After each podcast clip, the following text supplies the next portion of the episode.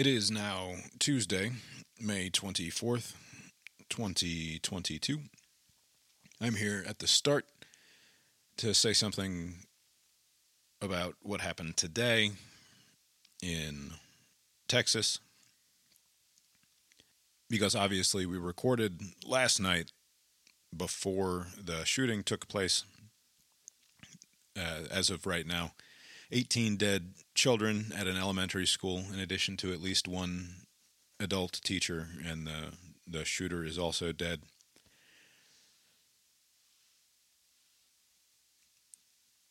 I don't have anything prepared to say here. I don't know. I don't write anything out. But it felt weird. I had finished. Uh, I had finished editing the podcast already, and was in the process of exporting it and posting it to our site when news of this broke, and I got distracted and didn't get it posted. And then you know more more and more details continued to come out throughout the rest of the evening. And I'm only now getting back to it, and it didn't feel quite right to just post the episode without some sort of a disclaimer. Uh, these these ones that happen at schools feel worse. Uh, obviously, I was not to downplay what happened in in Buffalo uh, last week or or any of the other things that happened, but you know, Newtown and and this one in all likelihood, because of my own children at this point, uh, strike pretty close. I don't know that there is anything. I mean, I, I have no answers. Uh, I think that anyone pretending to answers ought to be somewhat ashamed of themselves. Um, and I guess that's sort of typical of of the way that I, I see the world these days. But looking for easy explanations and rationalizations and and solutions in moments like this feels just incredibly empty to me. And I think it's important to hold on to the feeling of not having a why, that the, the why isn't always there, and that any any why is not sufficient to the grief.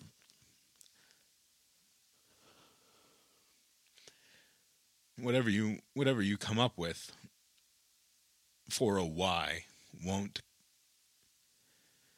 do justice to the harm that was caused and can't certainly can't solve anything. Uh, which is not to say that there's nothing to do. Of course, I think that there is something to do because I think that this is, above all, a choice that we collectively continue to make. I've been of the,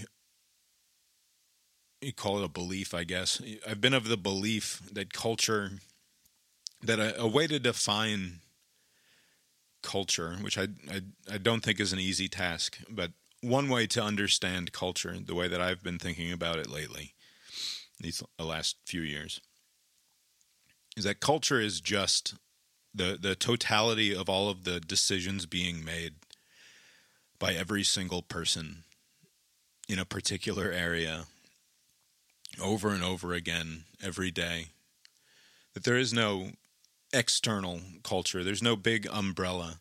It's just this thing that we continue to to invent and reinvent every single day. It's in the same way that that in an important way that's that's all any life is that you get up and the choices that you make, the decisions that you come to, the behavior that you exhibit that's what a life is, and is is not external to you. Any and our culture is not external to us. Our culture is just the result, the collective result of all of our choices, and we continue to choose this collectively.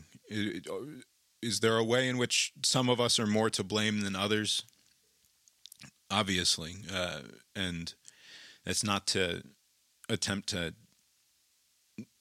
tear any of the blame away from those who are personally ultimately responsible, th- those who actually take these horrific actions. And I've said before that I, I, I default to calling it inhumane or calling it monstrous, and I, I try not to do that. I think it's I think that to call something like this inhumane, to call it monstrous, is to try to offer absolution, an unearned absolution to the human race by redefining who we are, uh, by ignoring all the worst parts. This is who we are. These are the. This is.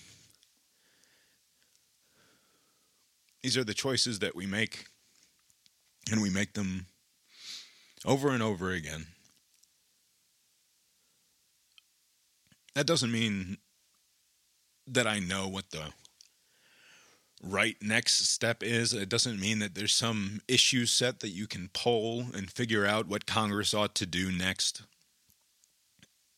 I don't know what it means. I think it just means that we have to figure out a way to make different choices. That collectively, somehow, we have to change the way we interact with this this object, this this thing that we've this invention of ours that is capable of producing such horrific uh, violence, such such awful results, and it's not just the gun. Of course, there. I was watching ABC News this weekend on Sunday morning, the This Week program. Martha Raddatz got a tour of the USS Maine, I think it was, which is a United States nuclear submarine. And she was speaking with the admiral or whoever's in charge down there, talking about how there are 240 armed nuclear missiles aboard this machine of war capable of essentially unspeakable destruction. And this was framed as a weapon of deterrence.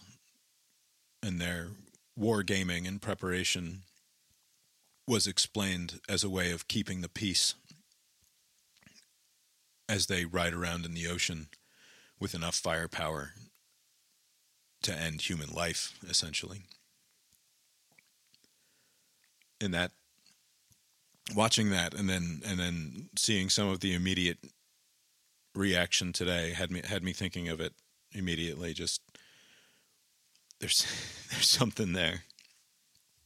I, have written about this I, elliptically many times before. I'll, I'll put the link to my essay that I wrote a few years ago about free will and the gun in the in the show notes here. It's called the contingency of Orsman. In it, I try to somehow bring together my sort of incoherent thoughts about what free will is and how it relates to our our inability to control much of the world around us. Uh, but the the kicker, the, the the point of the story, is that we do have oars, we have choices, and I'll. I'm kind of rambling now. I'll just I'll read a couple paragraphs from the end of that posted in February of 2018. This was written, I guess, after the Marjory Stoneman shooting, the Valentine's Day shooting from 2018. It, it doesn't, again, it doesn't offer any answers. It doesn't offer any whys. I don't think that those are, are useful. And to the extent that answers are possible, I certainly don't think that any one individual uh, can come to them on their own.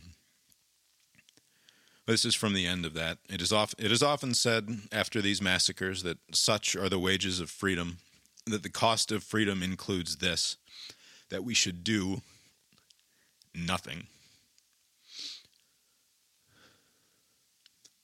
If the cost of freedom is the regular slaughter of children, if the cost of freedom is an army of teachers trained in close combat and expected to be experts in assessing which of their students poses a mortal threat and then executing those students in self defense, if the cost of freedom is maximum security schools with fences and armed guards and locked doors, then this is a cost that we simply will not bear. Again, if the cost of freedom is the regular slaughter of children, then this is a cost that we simply will not bear. We must either lower the wages of freedom, or we can expect that enough people will not be willing to bear it. It is not either, it is both. It is incumbent upon those who hold freedom so vociferously dear to find a way to lower the cost, even and especially by compromising on previously ferociously defended dogmas. The Second Amendment dogmatists must find a way to lower the cost, must be willing to bend, or the doom and gloom scenarios of confiscation and tyranny will be self fulfilling prophecies, which is possibly not too far from what these apocalypse humpers are after anyway the incomprehensible certainty and finality of violence. Anyway, I will leave it at that and acknowledge that uh, what follows is a very silly couple of hours of me talking with Lori and Abe, uh, jumping around a million different news stories from the week. Uh, that, at the very least, uh, perhaps if you're here for a little bit of distraction, will distract you from uh, any thoughts about uh, such horrible things that I've been discussing for the last few minutes here. I will, I will now go away and be back with you shortly. Thanks.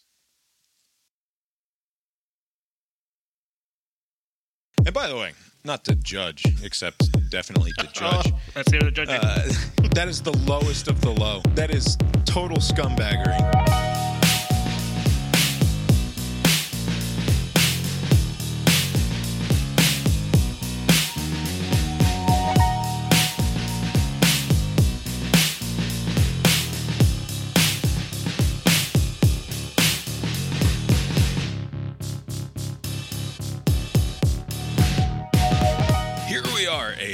Cast Iron Brains, a podcast that gets right to the heart of the most pressing issues of our time and asks only the most insightful and relevant questions. For example, monkeypox, huh? my name is Bob, sitting across the way from my good friend and co host. That's Abe. How you doing tonight, Abe? Doing well, Bob. Yeah, here we are. Lori's here too. How are you doing, Lori? I'm good. I was very curious if you were going to talk about monkeypox. Yep, we did it. Yeah. Today is Monday, May 23rd, 2022. Once again, the day before a sibling of mine has a birthday. So, as as the show is published, big happy birthday to uh, Catherine out there, Oh, look at that. who will only listen to this if I uh, specifically send her the link and say, "Listen to this." Catherine's the best. Sure. Happy birthday, Catherine. I think she's on the road a bunch now because she's like she works for the devil. She's trying to She sell works for cigarettes or something. Which devil? the Tobacco. tobacco company. Oh, the tobacco devil. she's like a sales rep. For my sweet sister, my most kind-hearted, She is the like the nicest. nicest what? person this side of my grandmother. Like the, you know, it's cut from the same stock as some of the just sweetest people on the planet, and she runs around trying to more prominently place brightly colored cigarettes and their advertisements in front of the the eyes of impressionable youths. I think she's like going to like high schools and just handing out free samples and shit. Now it's very Is bad. that an, is that accurate? Sounds. Pretty sure that's her job. And if my sister can be so corrupt, this is why I don't work, you see, because you, you take the sweetest, most open hearted person on the planet and you make her earn some, make her earn a living, and then she's out there just like feeding cancer to young children. It's, it just ruins you. That's why I, I stay thought the youths were into the that other the vaping stuff. Yeah, because she hasn't been working for them very Oh, long. I see. Oh, the She's- chart is going to turn around turn in no around. time. You see, the FDA wants to. Uh, I think we actually talked about this last year, but they're Yes. moving on. They're moving further on banning menthol or mentholated cigarettes Yeah, because I think the packaging is what we're criticizing the most because it was wasn't it presented like oh the blacks uh, big on this let's uh, do Yeah, something they about frame it. it as a as like a social justice thing because Right. black people disproportionately smoke mentholated c- cigarettes. That this will therefore help disproportionately help black people, and therefore it must be good. It seems. I'm sure that we said this before, like wildly paternalistic and stupid, and that there are many other ways to discourage people from smoking rather than singling out the particular sort of cigarette that one particular demographic group prefers and then banning it.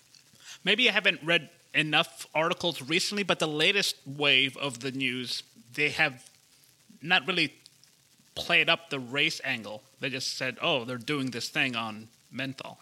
Right. Anyway, I want to start the show here after dragging my sister's good name through the mud by issuing a couple of much needed corrections because Abe, above everything else that we do here on the show, I'd like to I'd like to think that we're certainly perfectly willing to point out the times in which we were wrong in the past and, and can own up to such mistakes. And by uh, people being wrong in the past, I mean, of course, you two. Certainly not, certainly not me. Yeah. Anyway. It's noteworthy when I get something right. So That's right. We'll get to we'll get to the upcoming Georgia that's right. Senate stuff in just a second. I'll remind you of something you said back in January. Sticking by it, whatever that was. Yeah. Uh, two weeks ago, or three weeks, sometime in the past, I think, and this is a very minor correction that I hardly even needs to be made, but I noticed I bumped up against it when I was listening to it. I think I accidentally left the impression that the trigger laws that are in effect in Missouri would automatically ban IUDs.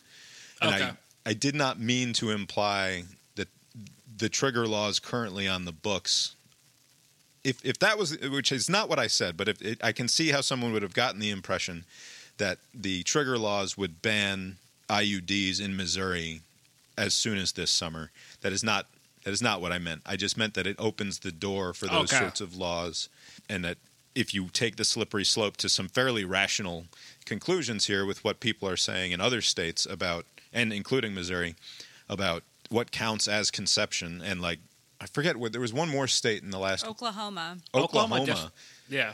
said that fertilization, anything like once fertilization of the egg happens, then that counts as a human life. That that is that's not not the implanta- implantation of the fertilized egg, because eggs can be fertilized every month and they just don't get implanted in the uterus and they, they literally they just get flushed. Well, the Lord works in mysterious ways, obviously. Right. Uh, and not because of any interventions. It's just because sometimes that happens, right? Like you need two things like a to happen. lot. Like a lot. You like need- very frequently. to fertilize the egg and then it also has to become implanted and then are like then I can see arguably you say now we're now we're cooking with gas Right. Uh, Say that. That's not what you can say. but to suggest that like conception is the fertilization of the egg opens up some really strange doors for the sorts of things that we can then go on to ban in terms of uh, stopping the ending of a potential human life right. By the way, Anyway, the the correction is just the current trigger laws on the books in Missouri will not automatically ban birth control, including the IUD. And I did not mean to give that impression if that's the impression that I Right. gave. But the ruling would pave the way for that. Uh, on the Oklahoma front, if I didn't know any better, I would think that they were trying to sway the Supreme Court against the decision they're going with by coming up with the most ridiculous versions of the laws. Because, like other states did, heartbeat six weeks or 15 weeks there, some reasoning behind their things, uh, however disagreeable they may be. But, like, Oklahoma's like, oh, fuck it. We'll just because they first did the six weeks and then they're like, no, now we're going to go all the way. And like you would think, like the whole concept of the leak was like to kind of scare people into kind of like, hey, this is actually happening. Right. And if they see that, you would think that they're almost like trying to egg the Supreme Court on to like say, oh no, we're going to open Pandora's box and let's come up with a more narrow ruling. But obviously, that's not their motivation. Right. What does that do for situations of in vitro fertilization where they fertilize a bunch of eggs and then they try to stick them in the lady and they try to get them? Like, what then happens? Like, I Right. recognize that people have these big sort of moral questions about these things and it's a serious matter. But these sorts of laws are certainly not the correct way to address them. Moving on, another correction, obviously a much more important one, is something Lori said last week, which somehow I didn't bump up against. I guess I was too like in my head trying to. Maybe I was looking up Neil deGrasse Tyson's tweet and I didn't quite catch this when she said it. But I was uh, re-listening to the show as I like to do, just to make sure that I didn't like make any That's egregious not why. editing errors. What do you mean? You listen to it because you like to listen to your own voice and thoughts. No, I. Well, whatever. We don't. ha- I don't. I don't have to justify myself to you people. I've got to listen to it, and somebody will. Um, anyway, Lori said last week when we were discussing the eclipse last week. Lori said The lunar eclipse. the lunar eclipse. Lori said that anytime that you are looking at the moon, you're experiencing a sort of lunar eclipse because you're, the phases of the moon are just the Earth's shadow being projected on the moon. That's not exactly what she said, but that was the implication that she was making was that the Earth's shadow is throughout the whole month it causes a lunar eclipse. So what's so special about a lunar eclipse? And this is like this is obviously wrong. And I, I for all of the seventh graders out there in the audience, I don't want to misinform. Oh no! Do you hear how excited he is that I was wrong about something?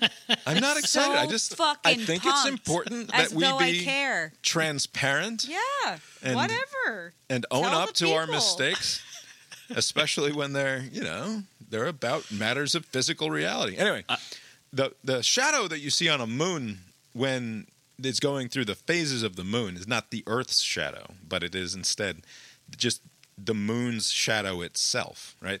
So that a lunar eclipse is special because you are witnessing the shadow of the Earth being cast upon the moon, So what makes it makes it cool. Otherwise, the shadow that you're seeing as as the as the moon goes through phases is because the sun is on the other side and it it's not illuminating all of the moon, right? The other That's- side of what? of the moon. The sun okay, is so it's on over the there. other side.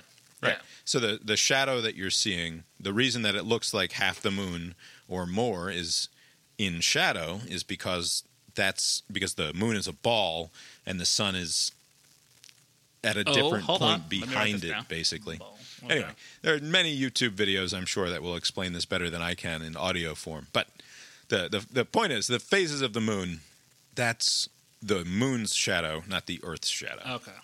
and also eclipses are cool. Which is a, not a correction, just a restatement of Sorry, obvious everyone. fact. uh, what else? Let's see here. That covers all of the corrections I wanted to make. Quickly on the Supreme Court, because we were in Supreme Court There's an oxymoron right there. decision time here as we get into very nearly June. Although, is there anything big other than the the thingy with the? Did you see the one today uh, that I did that I failed to send along to you? Of course, I because guess I'm a I did terrible not. producer. What came down? today there was a ruling in the case of uh, two different uh, death penalty claims. Oh, this is where they're like, "Fuck it, you don't deserve. Uh, um, you can't argue ineffective counsel." Is that the right. one? So this is a headline from uh, SCOTUSblog.com. I'll link it in the show notes. It's an analysis piece. Conservative majority hollows out precedent on ineffective counsel claims in federal court. And the bottom line is that uh, in a six to three, all of the conservatives on one side and the three liberals on the other ruled, uh, with Thomas writing the 22 page opinion. Defendants cannot develop evidence to support claims of ineffectual counsel or ineffective counsel. If those claims were not raised at the state level, then you cannot bring them up in your federal appeal. And the the money quote from the person defending Arizona, the person on Arizona's side, is that uh, innocence isn't enough.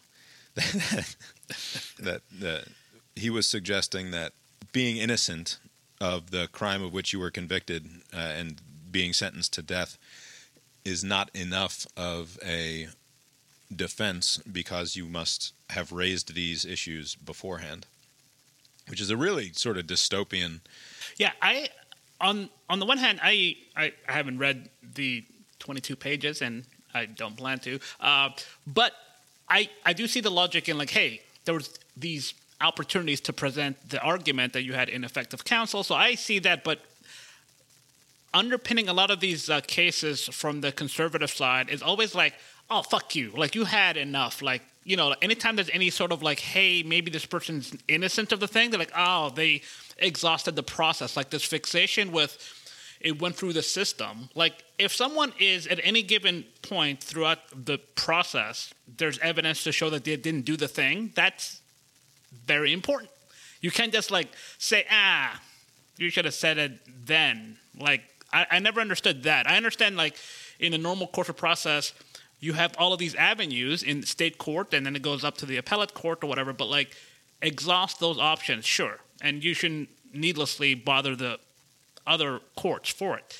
But if there's evidence showing someone is innocent of something, I don't know if that's the case here, but like that is of paramount importance. I don't care about process then. If someone's innocent, right. fuck the process. The guy's innocent or the woman's Further, innocent. Thomas has this fixation on making sure that victims of crimes can move forward, and they, he focuses on the notion of like finality, right. as if there's as as though there's some sort of like fundamental thing that underpins the foundations of society that requires that justice be final and that we can get to a final point, and then the victims can move on with their lives, and that's fine. But like relative to I don't know, executing innocent people. Right. Like, like, if we're talking about the thing that undergirds uh, rational law based society, I'm far more worried about the execution by the state of innocent people right. than I am concerned about victims getting uh, justice in some sort of final way, as though that's even possible. No. And also, also, if it turns out that the victim's super dead already, right?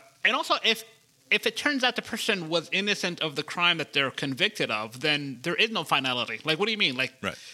It didn't make any sense. Like, people should be able to exhaust whatever options are there for them uh, in the courts. And if somebody's innocent, that's way more important than all these other considerations, finality or whatever. There was a case, uh, I think it was in Florida just this week, of uh, a guy who spent over 30 years in jail uh, not on a death penalty charge, but just a, a lifetime imprisonment charge for raping a four year old girl. And oddly, that coincides with one of the guys at issue here at the Supreme Court was, I think he was in jail for killing a, a child as well. Although this is the, that this is the guy who a lot of people think are actually innocent of the crime, but who's going to be executed anyway. Anyway, in Florida, this guy was convicted of raping a four year old child, and it turns out it was some other guy who was also living in the house at the yeah. time, which is like just a fucking nightmare for everyone, including the child who has spent her, basically her entire life dealing with this in one way or another, whether it's as the victim of this crime or as recently as this these past few years where she's been trying to help get this guy out of jail because somebody else is at fault. Right. Just an ongoing nightmare for everyone involved. But that one at least gets a happy ending, or relatively happy ending anyway. That guy is out of jail. It doesn't look like these guys in Arizona are going to see any relief. Certainly not from the Supreme Court. Their final stop along the way now will be getting clemency from the governor of Arizona. And I think that we've made our position clear on the death penalty in the past, is that I, I do not understand. I mean, this almost goes back to my stupid opening monologue last week about certainty there's just no degree of certainty that I am comfortable with that says we should be making these sorts of final decisions for the lives of people. Like we just can't know, and because there's so much that we can't know, it's better to let a hundred guilty men go free than yes. put to death one innocent man, and that that holds for me. What's more, even more concerning, is the lack of concern by the process in which we convict people. Like the bar on paper is so high that you have to clear it in order for somebody to be convicted because they're walking in with a presumption of innocence. And with, I don't know, the four year old situation, but there's been cases where just on hearsay or just some shoddy testimony from like an eyewitness, like there's no hard evidence, there's no DNA, there's no video footage, there's nothing. It's just some person said that guy did the thing, and that's all it took for somebody to be in jail for like 40 years, right? And then now right. that person has to like actually prove their innocence, which is hard to do because like they didn't do it, but you can't figure out who else did it, and now you're fucked. And and these cases make it worse for those people. And if you don't care that much about whether someone's guilty or not, you probably shouldn't be killing people using that same process. Right. All right. So out of Texas, this goes back to the abortion stuff, and this is not a law yet, but this is from an article out of the Texas Tribune. 14 Republican members of the State House of Representatives have pledged to introduce bills in the coming legislative session that would bar corporations from doing business in Texas if they pay for abortions in states where the procedure is legal. This is a result of a number of different corporations, including, uh, I think Lyft is a prominent one, the Uber competitor, saying that they would assist their employees and give them like extra leave or what have you to allow them to travel to a state where abortion is still legal. And it's not clear how much support this has in the Texas House. It's not clear how this would work exactly. It wouldn't. I mean, it's just a virtue thing, right? Like, look what we're going to do. You're going to hold these big companies accountable for. The problem with the, with writing this off as a mere virtue signal type of thing is that there are now, as as we get further and further along in the stupidity of the culture wars, I mean, you can look no look no further than what's going on in state legislatures in terms of that New York Times report this past week that showed what how many state level legislatures believe the quote unquote big lie. They believe that the the election was stolen from Trump. Right. And in some states, like important swing states, it's in excess of like 80% of Republicans yeah. believe Basically, that it, it's a required thing unless you're already well, they established. They believe that. Right. They, well, regardless, they say that they believe that the election was stolen from Trump, and a number of them, like the guy who's running for, who just got last week, he got the governor, the Republican nomination for governor in Pennsylvania. What's it, Mastriano Mastri- or some some Italian, Mastriano, yeah, yeah, some Italian sounding name. Yeah. He's basically said that regardless of the outcome of the next presidential election, he would, with the state legislature, appoint Republican like if if he believed that there was malfeasance in any way in the the way that the vote happened in Pennsylvania next time around, that he would appoint state electors that would do what he wanted them to do. Right. In other words, would choose the Republican regardless of what the popular vote was in Pennsylvania. And and by the way, that's how he will determine whether or not there was malfeasance. Did my side win or not? If they did not win, clearly something is amiss. And I did not know this because I don't live in the Commonwealth of Pennsylvania, but Apparently, they have a goofy system to where the governor appoints the secretary of state, which is a elected position in most places, but not Pennsylvania and I guess two other states have this weird rule where here the secretary of uh, state is chosen and not elected, which is very odd. And that person is going to decide. I mean, they're the head polling per, or election person, and so in the hypothetical, if he were to win this this November, I don't think he's actually projected to win. I mean, anything can happen, but I don't think he's a shoe in to win or anything. Well, because right? it was the other guy. It was uh, Shapiro or what's the yeah. name? Is it Fetterman or Shapiro? Which one is the Fe- the Fetterman is uh, Senate, right? Fetterman And for Senate? Okay, Fetterman for Senate, and the other fellow. supposing he's still alive by then. I mean, didn't he have a health scare the other day? Yeah. But yeah, so that, that's the concern. Basically, if Mastriano or whatever, however you say his name is, wins, then the Secretary of State is going to be somebody picked for this specific purpose, and Pennsylvania will likely be a battleground state. And if a Dem wins the presidency, oh, malfeasance, never mind. Right, and the chances that Pennsylvania themselves decide the election is unlikely, though not impossible. The problem being that if that happens in Pennsylvania and it then also happens in, let's say, a worst case scenario where somehow Perdue ends up winning the governor's seat this year and Jody Hice ends up as the Secretary of State, Right. then now Georgia is going to do it too. In Arizona, they were trying to pressure, like Ginny Thomas was writing letters to Arizona legislators saying you can just do whatever you want. And I mean, effectively, when you put Ginny Thomas's name on the bottom of that piece of paper, you're saying Justice Thomas will deliver for you no matter what happens. right. When this goes before the Supreme Court, if you get three or five, you only need, you know, in any given election, three or five of these states to be tilted in the in the wrong direction. and it's and it's very important to have one state do so like if i think w- one of the tactics was to try to get georgia or arizona or some state where they had an in, like the, you know, Pennsylvania had a Democratic governor, Michigan uh, the same, Wisconsin I think was also the same, but like Georgia and Arizona had Republican governors, and Right, just get one, and then there's pressure And- on and- and then the, the next pressure guy, and then grow. the dominoes start to Right, fall, and then who right. knows what the hell happens.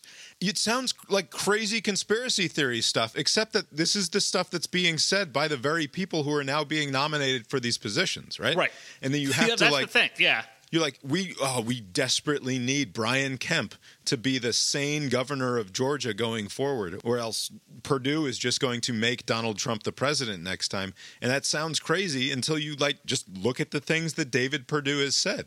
Right. it's not a conspiracy theory. It's just the things that they're said. And like I still think that you know the correct response is just to vote hopefully.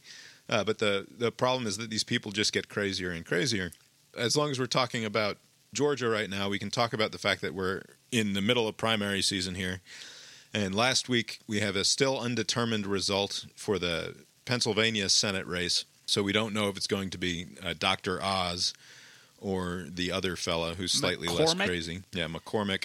It seems like that it was such a close thing, but I think Dr. Oz is still in the lead. Dr. However, Oz is still in the lead by like 800 votes or something. It's it's well less than the margin of error required for a recount, but they're also not done counting absentee ballots yet. Anyway, and every new update, it's like a perfect storm yeah, for the Trump types because Oz was out in front by a few thousand votes, I think, on election night. And then every update since then, where they have a new batch of absentee ballots to reveal, it gets closer and closer. And of course, Trump and Oz. Oz has actually not been as awful I about was gonna this. say, what's his deal? Aside from like he's a famous Oprah guy, but like, what's his deal? He's just going wherever the wind blows him. Right. He's happy to be a Trump guy because that is was his likeliest path to power. I don't think that he has a particular politics. And in fact, he's a dual citizen of I think Turkey and the United States and has said that he wouldn't serve on he wouldn't get intelligence briefings because he's a fucking Oh, he would- national se- Yeah, he's, he wouldn't because he's not going to renounce his citizenship of Turkey, and so he can't actually hear intelligence briefings if he's a dual citizen. So he would not be able to serve on any of the important, yeah, in any of the important committees in Congress anyway. but the, is that limited to just whenever Turkey comes up, or just any national security thing? Because if you have clearance, you have clearance, right? Yeah, I don't think that he can have no clearance Turkey as a clearance. as a. I think There he's are and, levels and I of think clearance. He can have some clearance, but right, but there are no levels of compared to a senator. like what are we And talking also, about? is this a self-imposed kind of thing, just to kind of put out that fire? Like, because there was some Yeah, because oh, I think he said he's not going to renounce his citizenship, and so in order to get around that, he said, "I just won't serve on the Senate Intelligence Committee and and the other things that, you know, where he could have actual power." no one's run an attack ad on that. Like, what the hell is uh, McCormick doing? Why wouldn't he give up his uh, citizenship? Hmm, one makes you wonder. Blah blah blah. You can have these attack ads. Like, come on, who's running that campaign?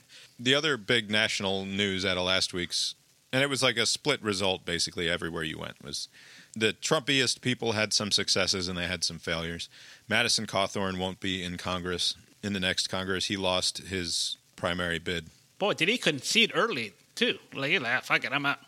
Like he, Yeah. he, he went down by like fifteen hundred votes, and he's like, all right. There are, I think, five challengers to the crazy lady up the road from you, up there in Rome. Uh, Marjorie Oh. Taylor Greene Oh, that's has a right. handful of challengers, and there's. I, I tried to find any reliable information about whether or not she could conceivably lose, and the answer is, uh, it's no for a number of reasons, and the biggest reason being that she is a massive moneymaker for both Republicans and Democrats. Right. And so, as as much of a headache as she is for Republican leadership, she also brings in just absolute gobs and gobs of money because of the attention that she draws. And it's not just gobs of money for Republicans; she brings in gobs of money for Democrats as well. There's something. There's some like it's some absurd number uh, relative to her relevance in any sort of serious way. But like millions upon millions of dollars will have been donated and then spent on trying to unseat her before this is all said and done. And for what, it's not clear because she has basically no impact within the party beyond the sort of impact that anybody with a big platform would have on, on Instagram or Twitter or what have you. Right. let's see. Also in Georgia, you said back in January when we were discussing Herschel Walker Oh yeah, no chance. possibly Walker, yeah. becoming the Republican nominee. In January, you you laughed off even the possibility of Herschel getting the nomination, and now it's all but certain. Oh yeah, that- he's. Uh, did that I say that? going to get It's the been wrong nomination. one time, it seems. I blame that moon business from the last time. Yeah, Herschel's going to go up against Warnock. I I assume you'll make a similar Oh, yeah. absolute mortal lock of the century that Warnock is going to run away with this thing. Well, the, I mean, it's a very tight uh, state, um, but Warnock will win. I, I, I have no doubt about that. And then we've got arguably the biggest defeat that Trump is going to suffer in this election cycle, the primary cycle anyway, is going to be that his personal choice to dethrone Brian Kemp, who he sees as like one of history's great traitors, arguably. I mean, I'm sure in his mind, Brian Kemp is worse than Benedict Arnold, or at least on the same level.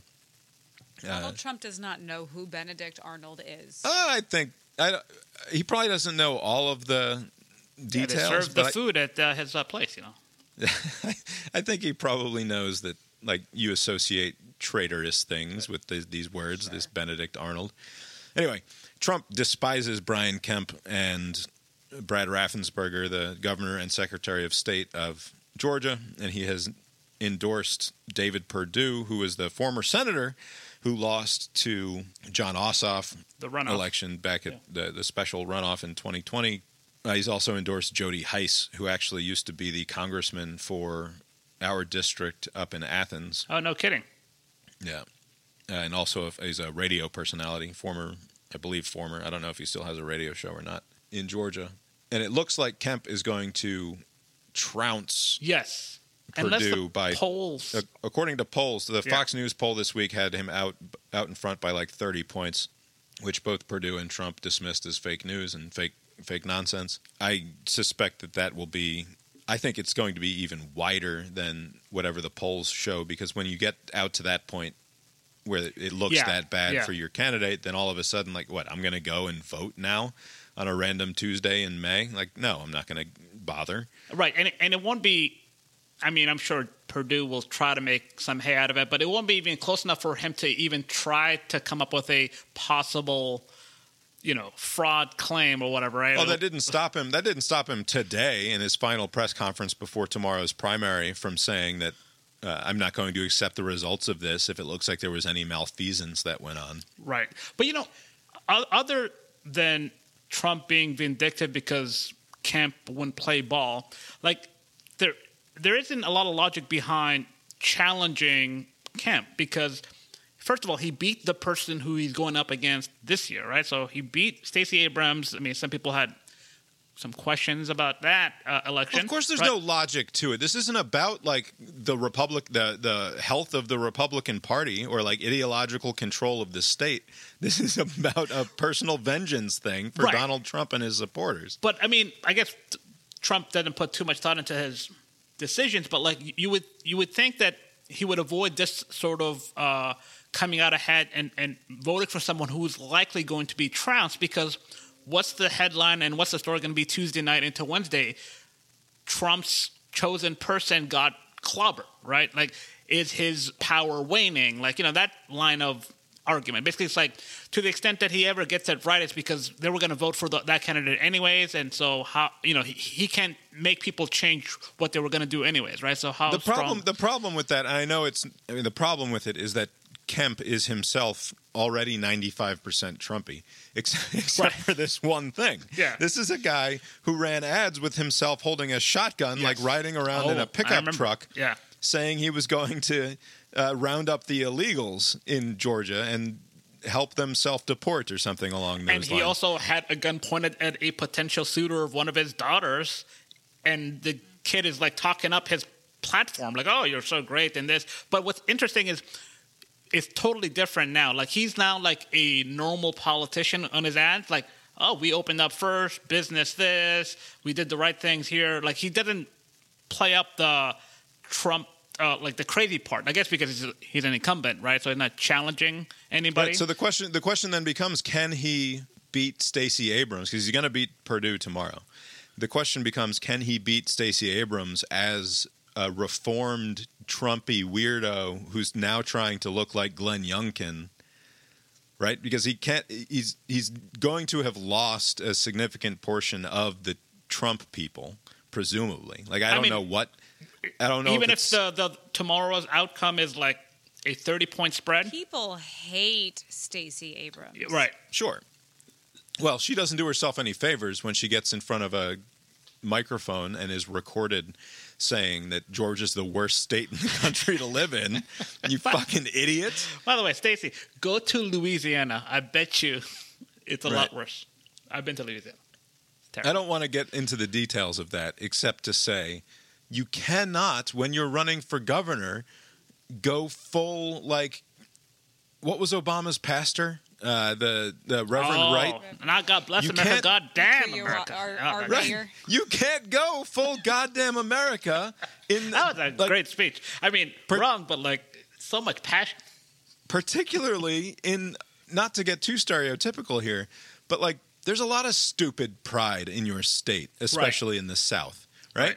Like even for people who Especially this year. Go dogs. sure, but like don't don't dump on the state. That And I- should be rule number one of a politician. Never talk down the place that you want to run. Like you can talk about like, oh, this person has ruined blah blah blah, but you can never No, say. but that's Right. that's The- what our that's the mayor thing- that's did the thing too. that- it's what they're doing. the thing that these people don't and, uh, forgive me for saying these people. You can edit that out.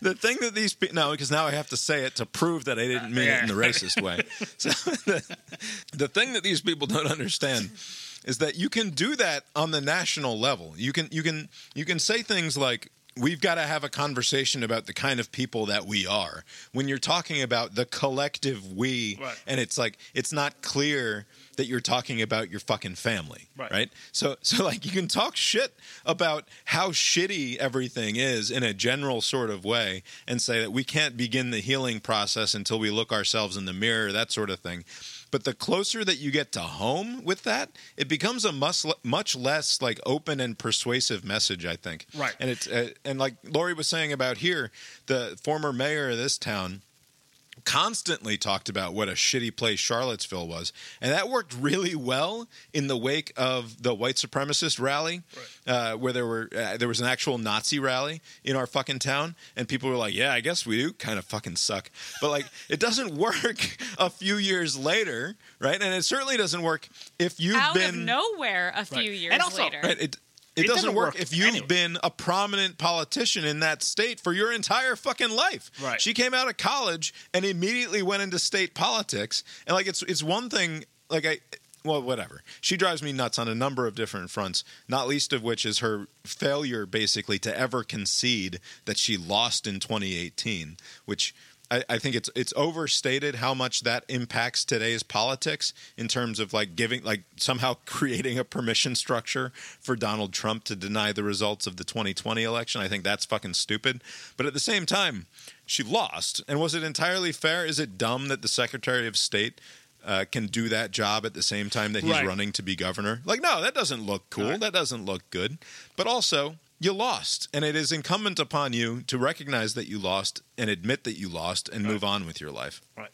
But I, I will say that under no circumstances should you talk down wherever you are. Even in the good scenario that you present, Bob, always find a problem. Basically, the whole thing of politics is just finding any sort of discontentment that exists when you're out of office and then assigning blame to some convenient person who's your political adversary. Like, this problem is because of that thing. And so basically, people make the connection bad things, that thing. If I get rid of that thing, the bad things will stop. Like, make that simple connection and then build on that.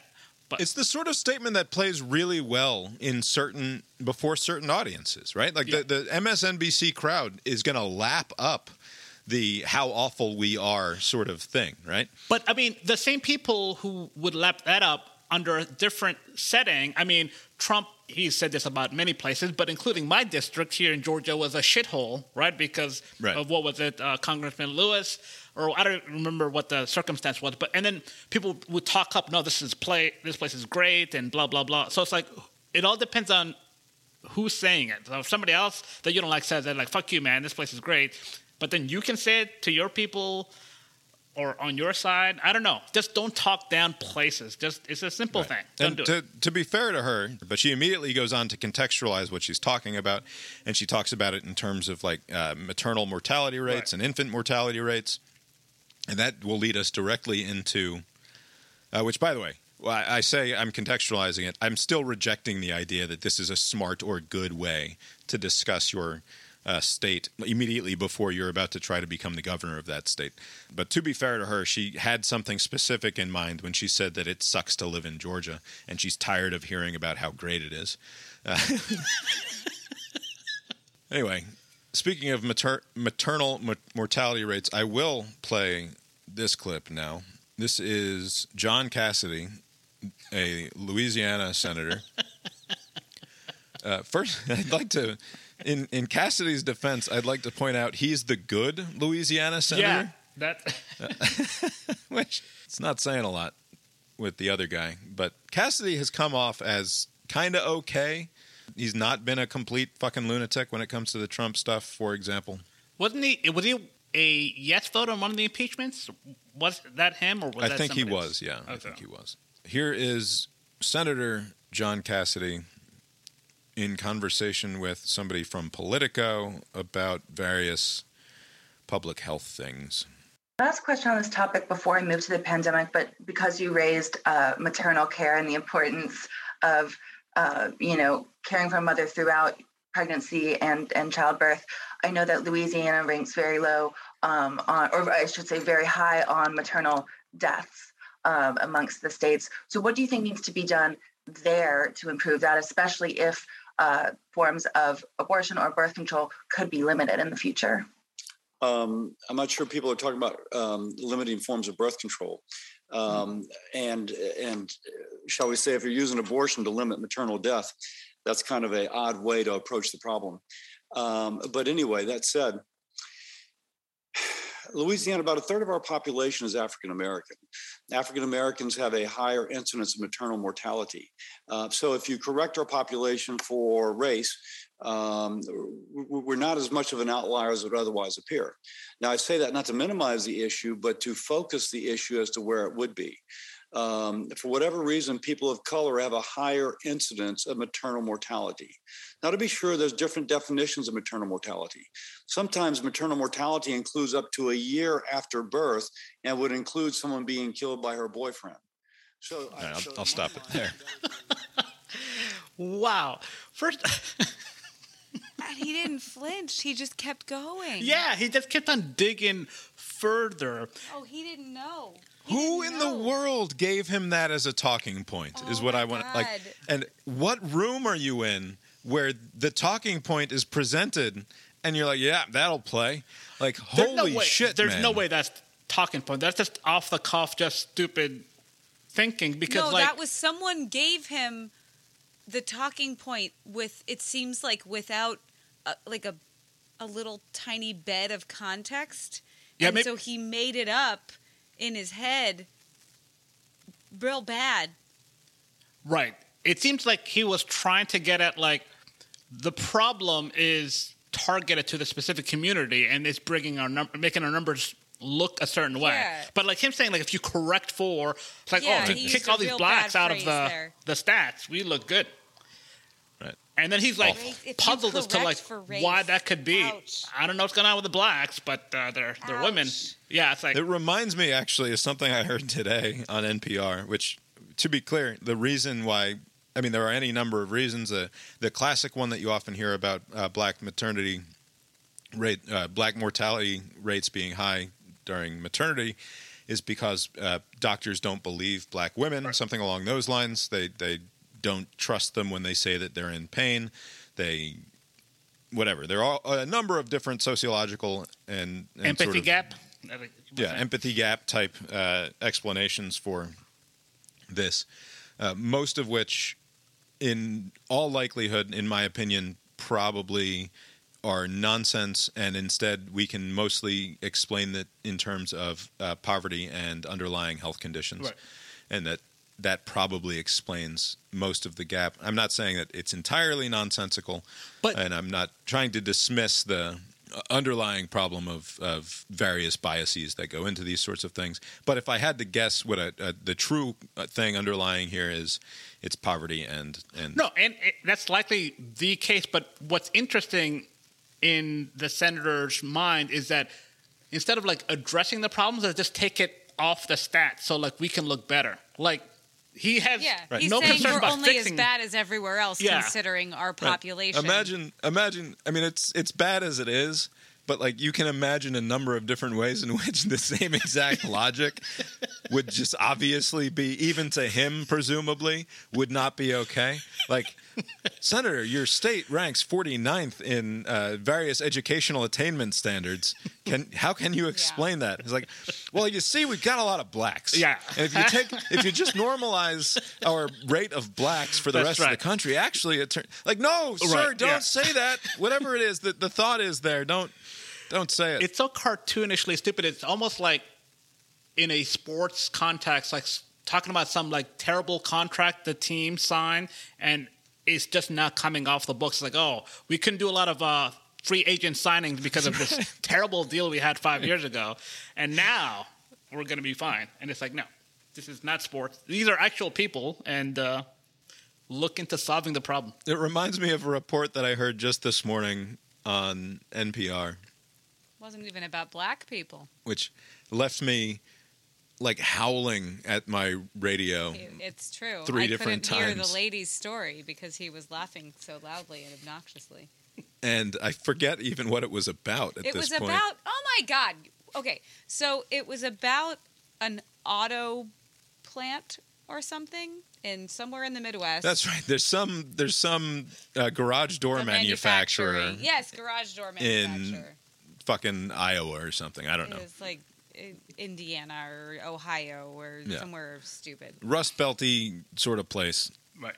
garage door manufacturer. They have some hundreds of employees, which is impressive.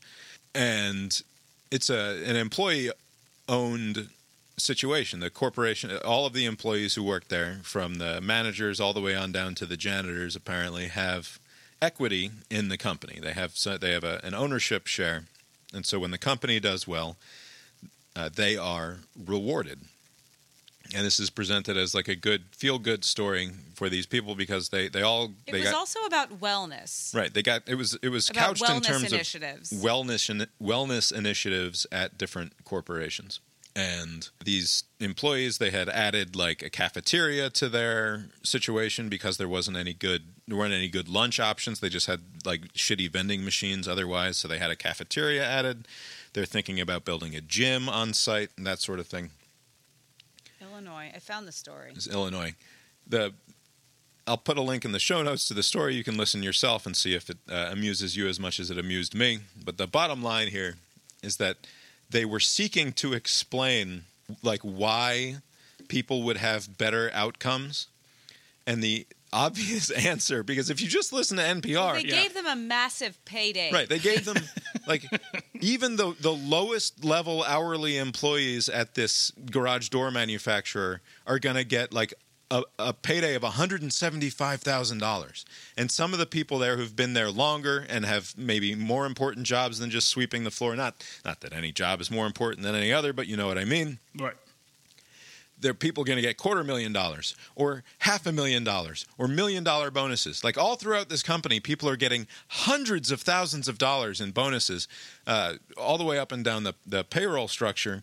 And NPR couldn't figure out how or why a gigantic sum of money might contribute to the overall wellness of the people who are So the- receiving the that gigantic is- sum of money. Yeah, so they have actual buy-in how well the company's doing. What does this have to do with wellness? It's the there's a kicker at the very end too. Leila Fadel, this is the woman who says "wow, wow," and "oh man" to nuclear war. By the way, hey, she Oh, also says she says I'm pretty sure she says yes, she does. She said "wow" in this report too. I'm going to. There's going to be a new segment on this show. Uh, in which we, we try to guess what did Leila Fadel say wow to this week. Oh man. but anyway, this is towards the end. Leila Fadel. Now we began by talking about the payday all employees are getting, Could that have health benefits also? The reporter says, You know, possibly yes. I mean, for many of these folks, it's the shared decision making that has improved their day to day lives. And in terms of their big payday, this guy says, you know, the way he sees it, sharing the wealth among all employees is setting many people up for financial security, which can help relieve stress. Wait a second. So you're telling me that a fucking quarter million dollar bonus check is it might have some impact on their stress and decision making abilities on a day to day. Like, are you fucking kidding Yeah. me, NPR? I listen to you every fucking day for years, and 50 to 100 times a year, I hear that poor people are poor and can't make good decisions and have bad health outcomes because they don't have enough money. And now it's like some great mystery to Right. you. This idea that money can actually solve a person's problems potentially. buy happiness turns out. It's like as I said to Lori this morning, it's like they don't even listen to the news Right. that they make every day Yeah. that I have to fucking listen to. like, why do I have to be Don't putting the have two and two together? You should like are you literally like what do you do? I know it's just a job to you, but fucking listen every once in a while to the things that come out of your mouth. and I'm sure they would know this, but like where happiness goes up significantly up to a certain point and then it levels Yeah. off. But like if you're Yeah. in poverty level territory and you go Yes. double that, boy, life is a lot better than what it was If before. you're a janitor making seventeen dollars an hour, Yeah. and you get a check for two hundred and fifty thousand dollars, it's gonna be fucking great for you. Wellness, like whether there's a fucking treadmill at the office or not. What are you talking about? right. Uh, let's see. Where can we go from here? I've had a couple of good segues there for a minute, and now I'm I'm all out of segues. This Grubhub story is silly.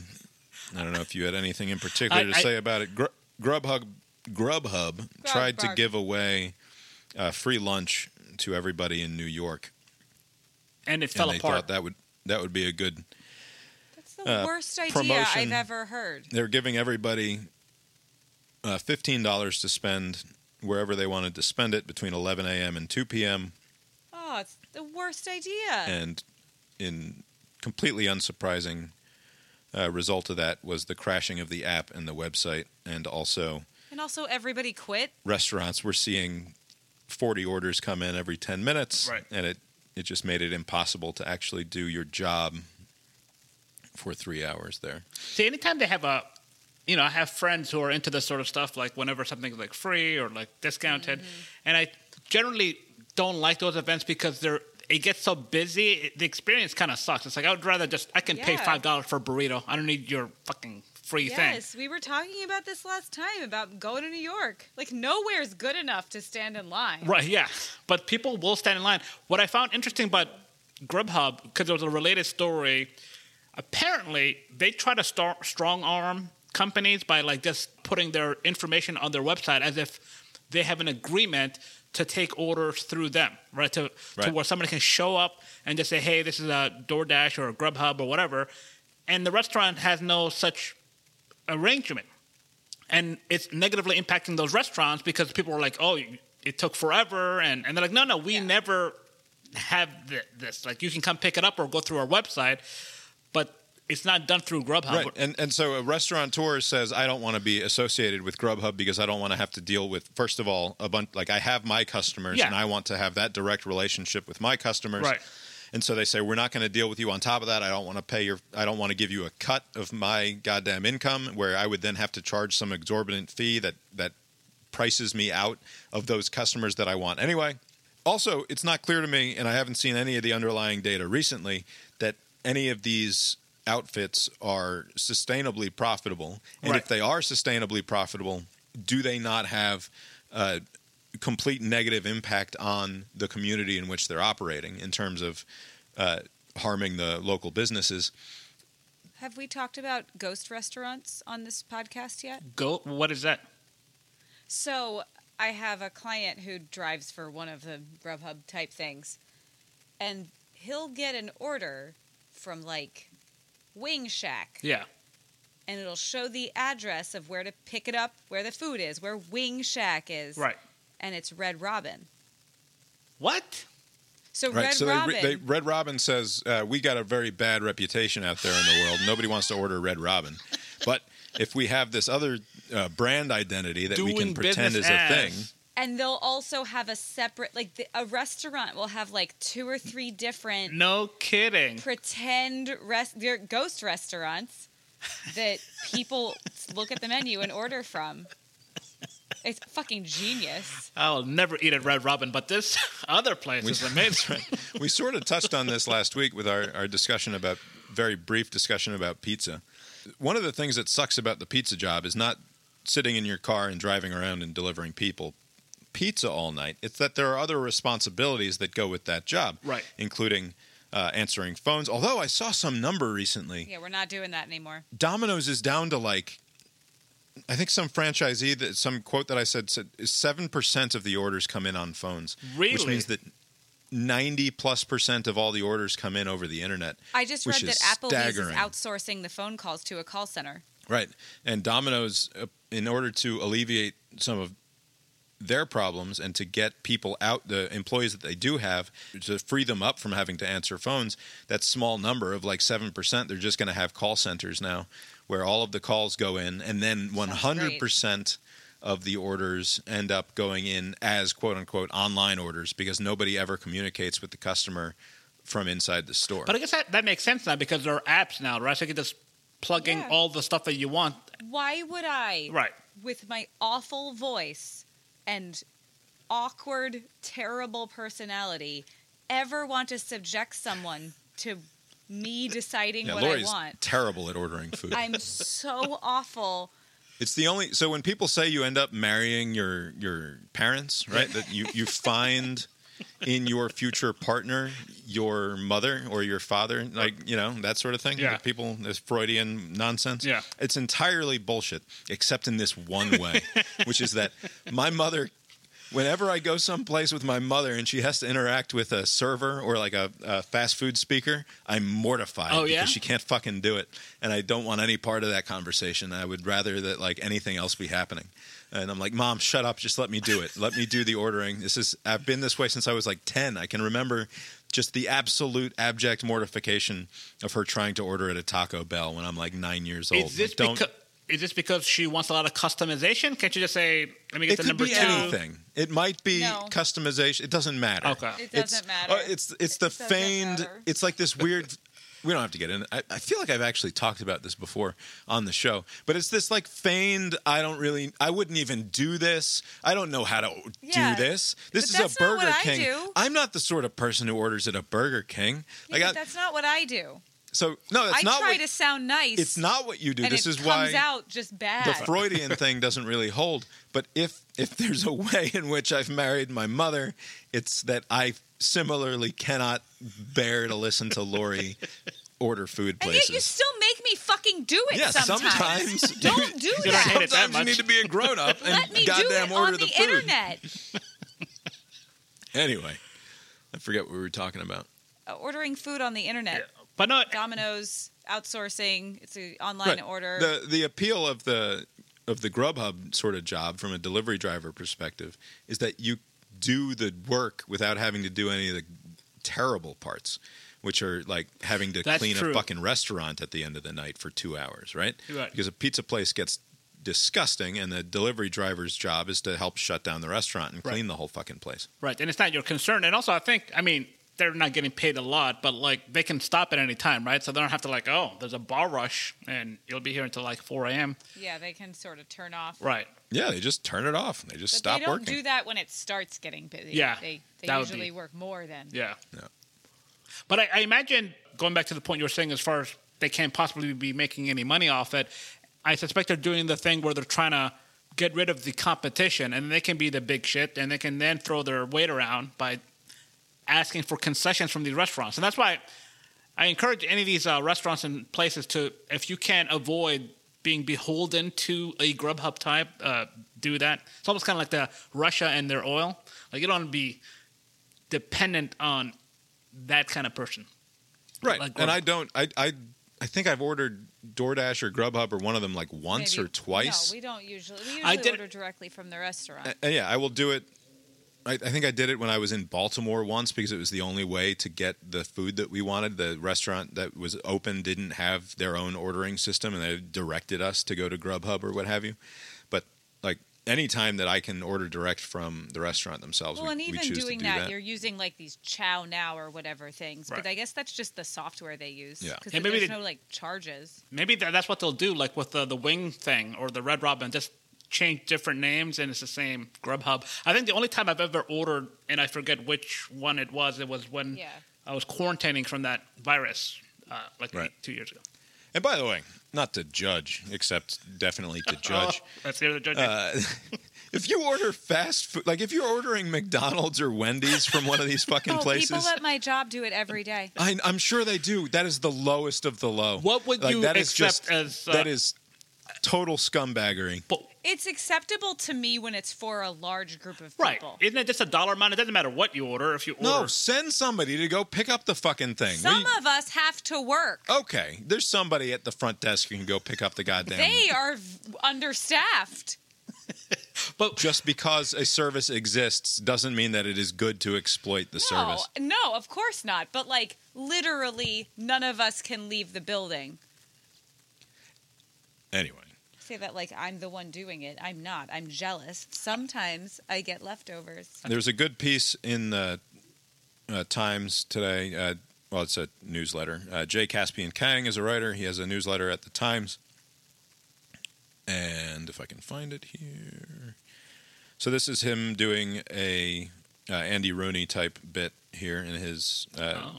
"Everything Sucks Because I'm Getting Old" sort of way. Andy Richter. Yeah, Lori.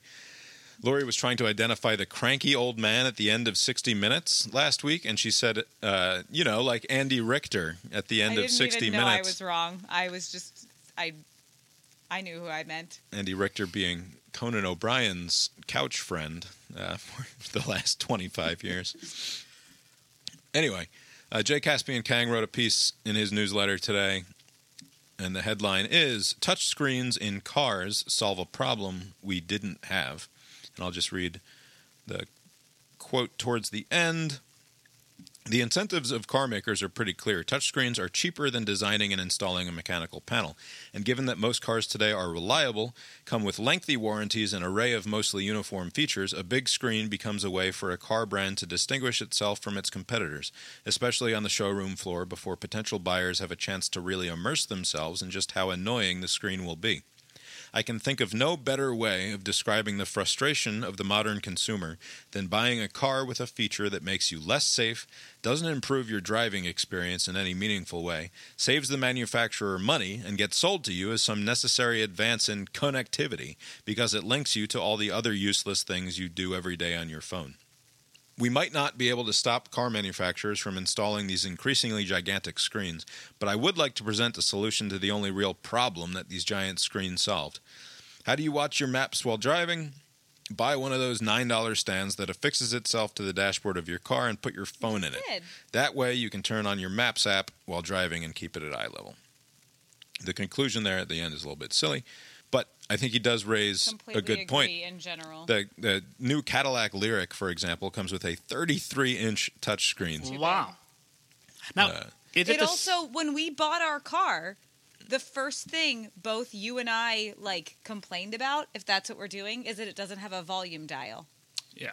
Right, you cannot adjust the there are only two places to adjust the volume anytime you're listening to something, and it's on the touch screen or it's on the steering wheel. And so, for anybody else to control the volume, you have to use the stupid touchscreen.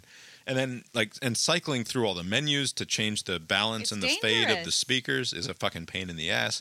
And then, like, if you're trying to do anything on there, I've- if I'm using the Google, uh, was the Android Drive app? It's I forget what it's called. It locks you out from doing anything on the, on the Yeah. screen if it thinks that it might be too distracting for you. It's like, well, it's only fucking distracting when you stop me from doing the thing. Then I get fucking mad. I'm now I have to wait 30 seconds for the thing to unlock again. your wife is saying, "Why don't you let me do that? Why don't you just focus on the road and you let me do that?" And they're like, "No, I got it."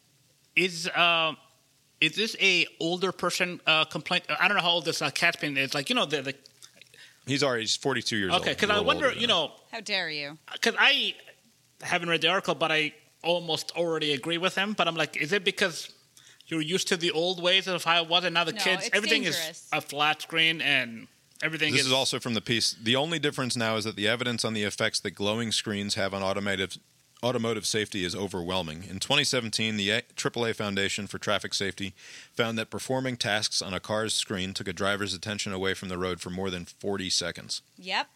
Oh wow. You because you can't And- feel. There's nothing tactile That's about true, it. You used yeah. to be able to sort of go, okay, that's three buttons over. That's Right. next song. Now Right. you just it all feels the same, and it's dangerous.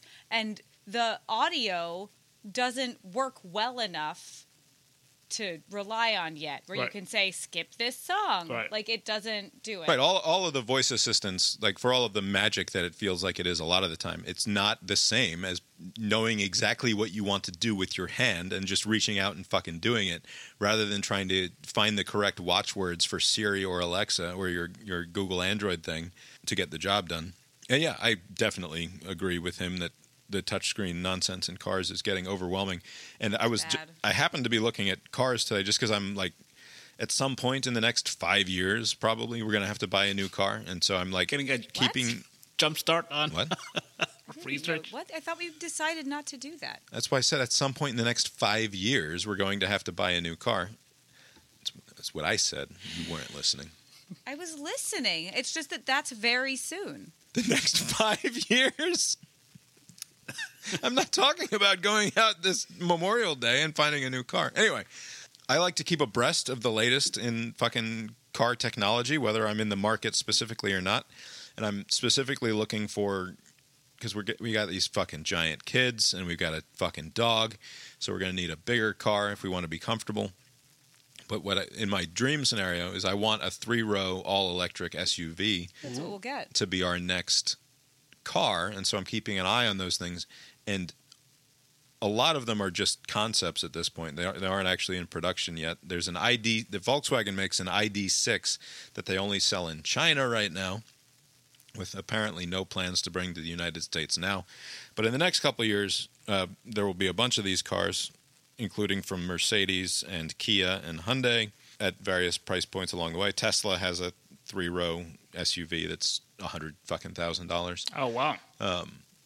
but the point is that every single one of these has like dashboard spanning touch screens on them rather than an instrument panel. It's just this giant fucking LED screen in front of you. I don't know why.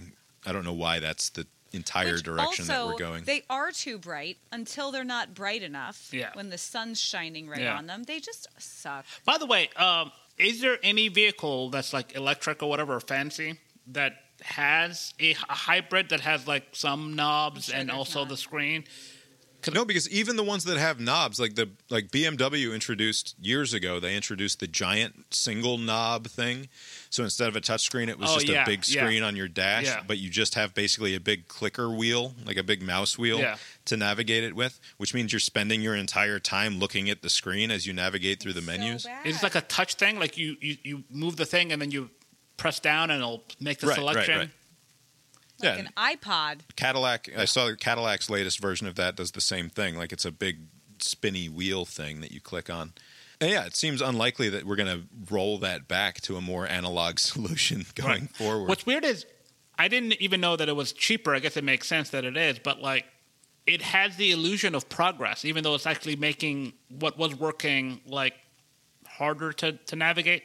But like right, my in head, 2003 thinking, Jetta oh, wow. had had all of the balance and fader and bass and treble options just right there on the deck, Yeah. and I just reach and I can spin it. My shitty friend Augie would reach out and just rip the button right off the n- Awful. He would right off the what he would dashboard, just like to get a kick He out of it. also him. liked to pull the emergency brake as you started driving. yeah, he would yank the Oh. emergency brake just for fun. That's usually not ideal. Doesn't it, the car no, brake he's when you? not ideal. Yeah, he was hilarious though. uh, anyway, to uh, to move on from what's uh, very much an our bogus future sort of story, I want Love to. that all three of us agree so much about something. yeah, that's rare that we all agree that that that Jay Kang here is correct and that there should not be giant touchscreens in vehicles. To move on to something that actually is good and actually does work, I'm going to do the rare thing where this is not our bogus future. This is our, our bright and wonderful and shiny and chrome future. Oh, Uh, a few months ago, I started using what's called the Wegmans Scan app. Wegmans is a uh, grocery outfit. Wegmans is a grocery store install this app on your phone. You connect to the Wegmans Wi Fi. You open up the app and you scan your groceries as you go. And you just fill your cart with groceries. Wait, wait. And Are you picking up the groceries as your? So you have a cart. You scan them. You s- Yeah. boop, So I and then so what I do because I'm a very environmentally minded person. Oh, obviously, I take all this stuff very seriously.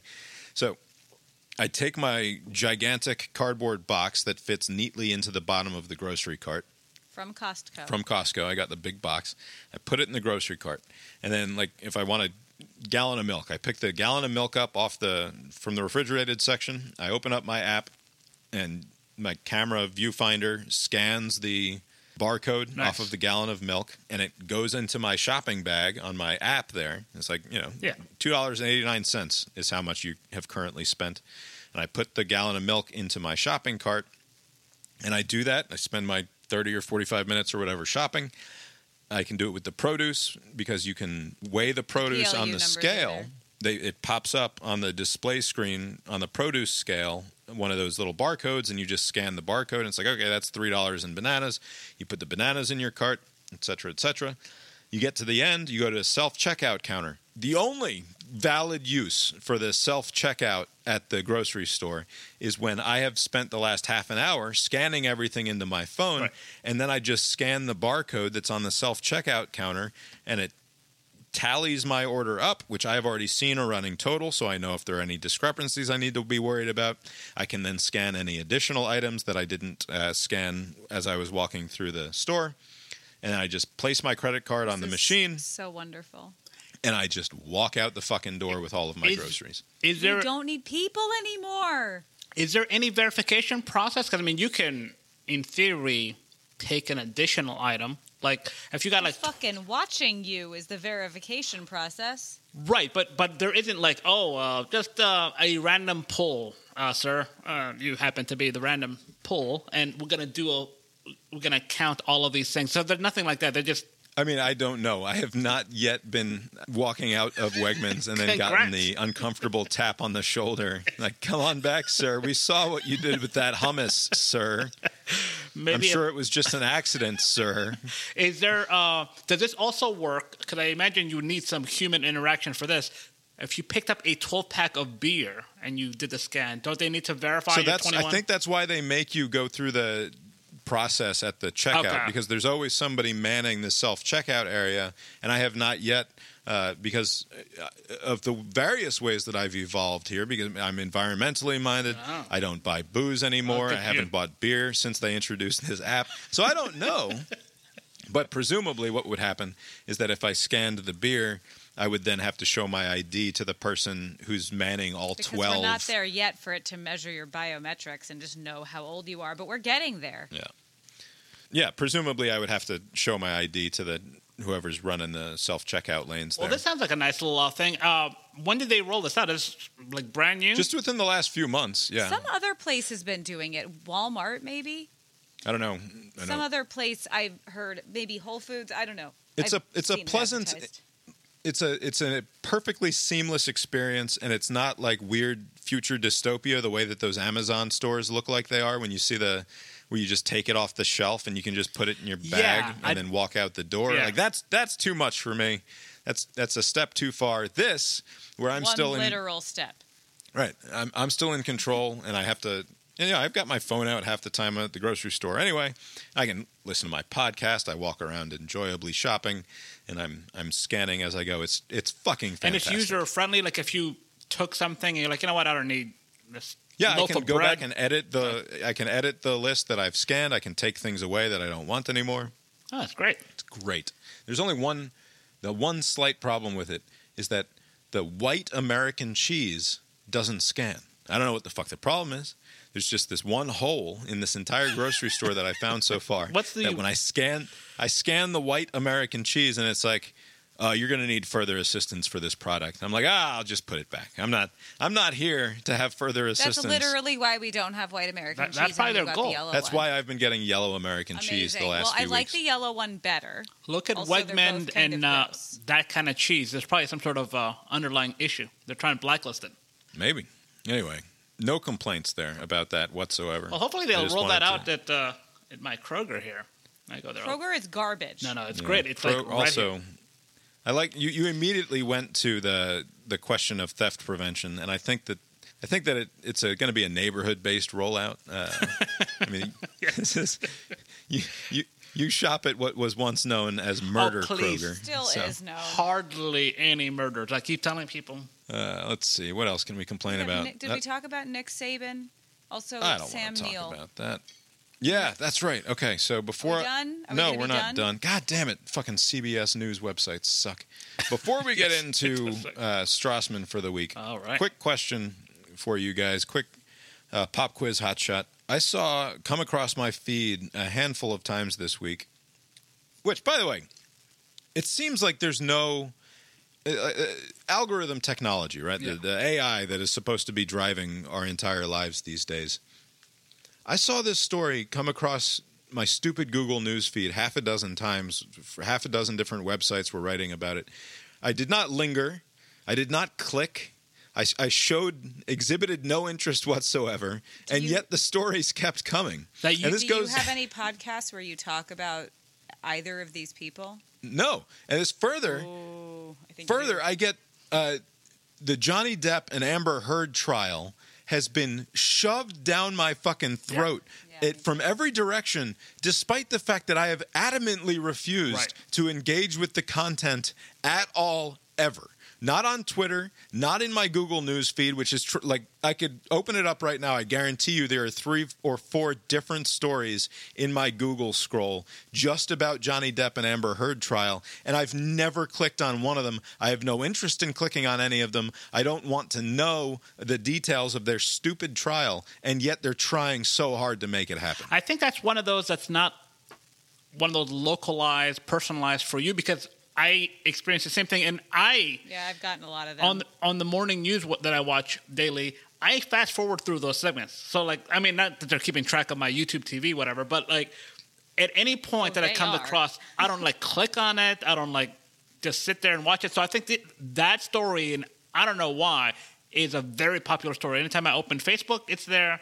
Any app that it's oh somebody took a shit somewhere. It's like oh okay great. Like why is it still a story? Like is it just kind of sits there? So it must be a very popular story. Other people probably are c- clicking on it and they're like fuck it. I guess so. I, I see no appeal to that story whatsoever. I don't want to know anything about the stupid internal workings of that relationship. Maybe for the or any other case, but what celebrity money stuff, right? Oh, get here. Yeah. Anyway, uh, back to the issue at hand here, which is a story that I saw featuring an interview about the upcoming Jurassic World threequel, whatever it is, the, uh, the third and final alleged movie in the Jurassic World series, which is bringing back uh, the two of the main stars of the original Jurassic Three. Park, uh, Laura Dern and Sam Neill.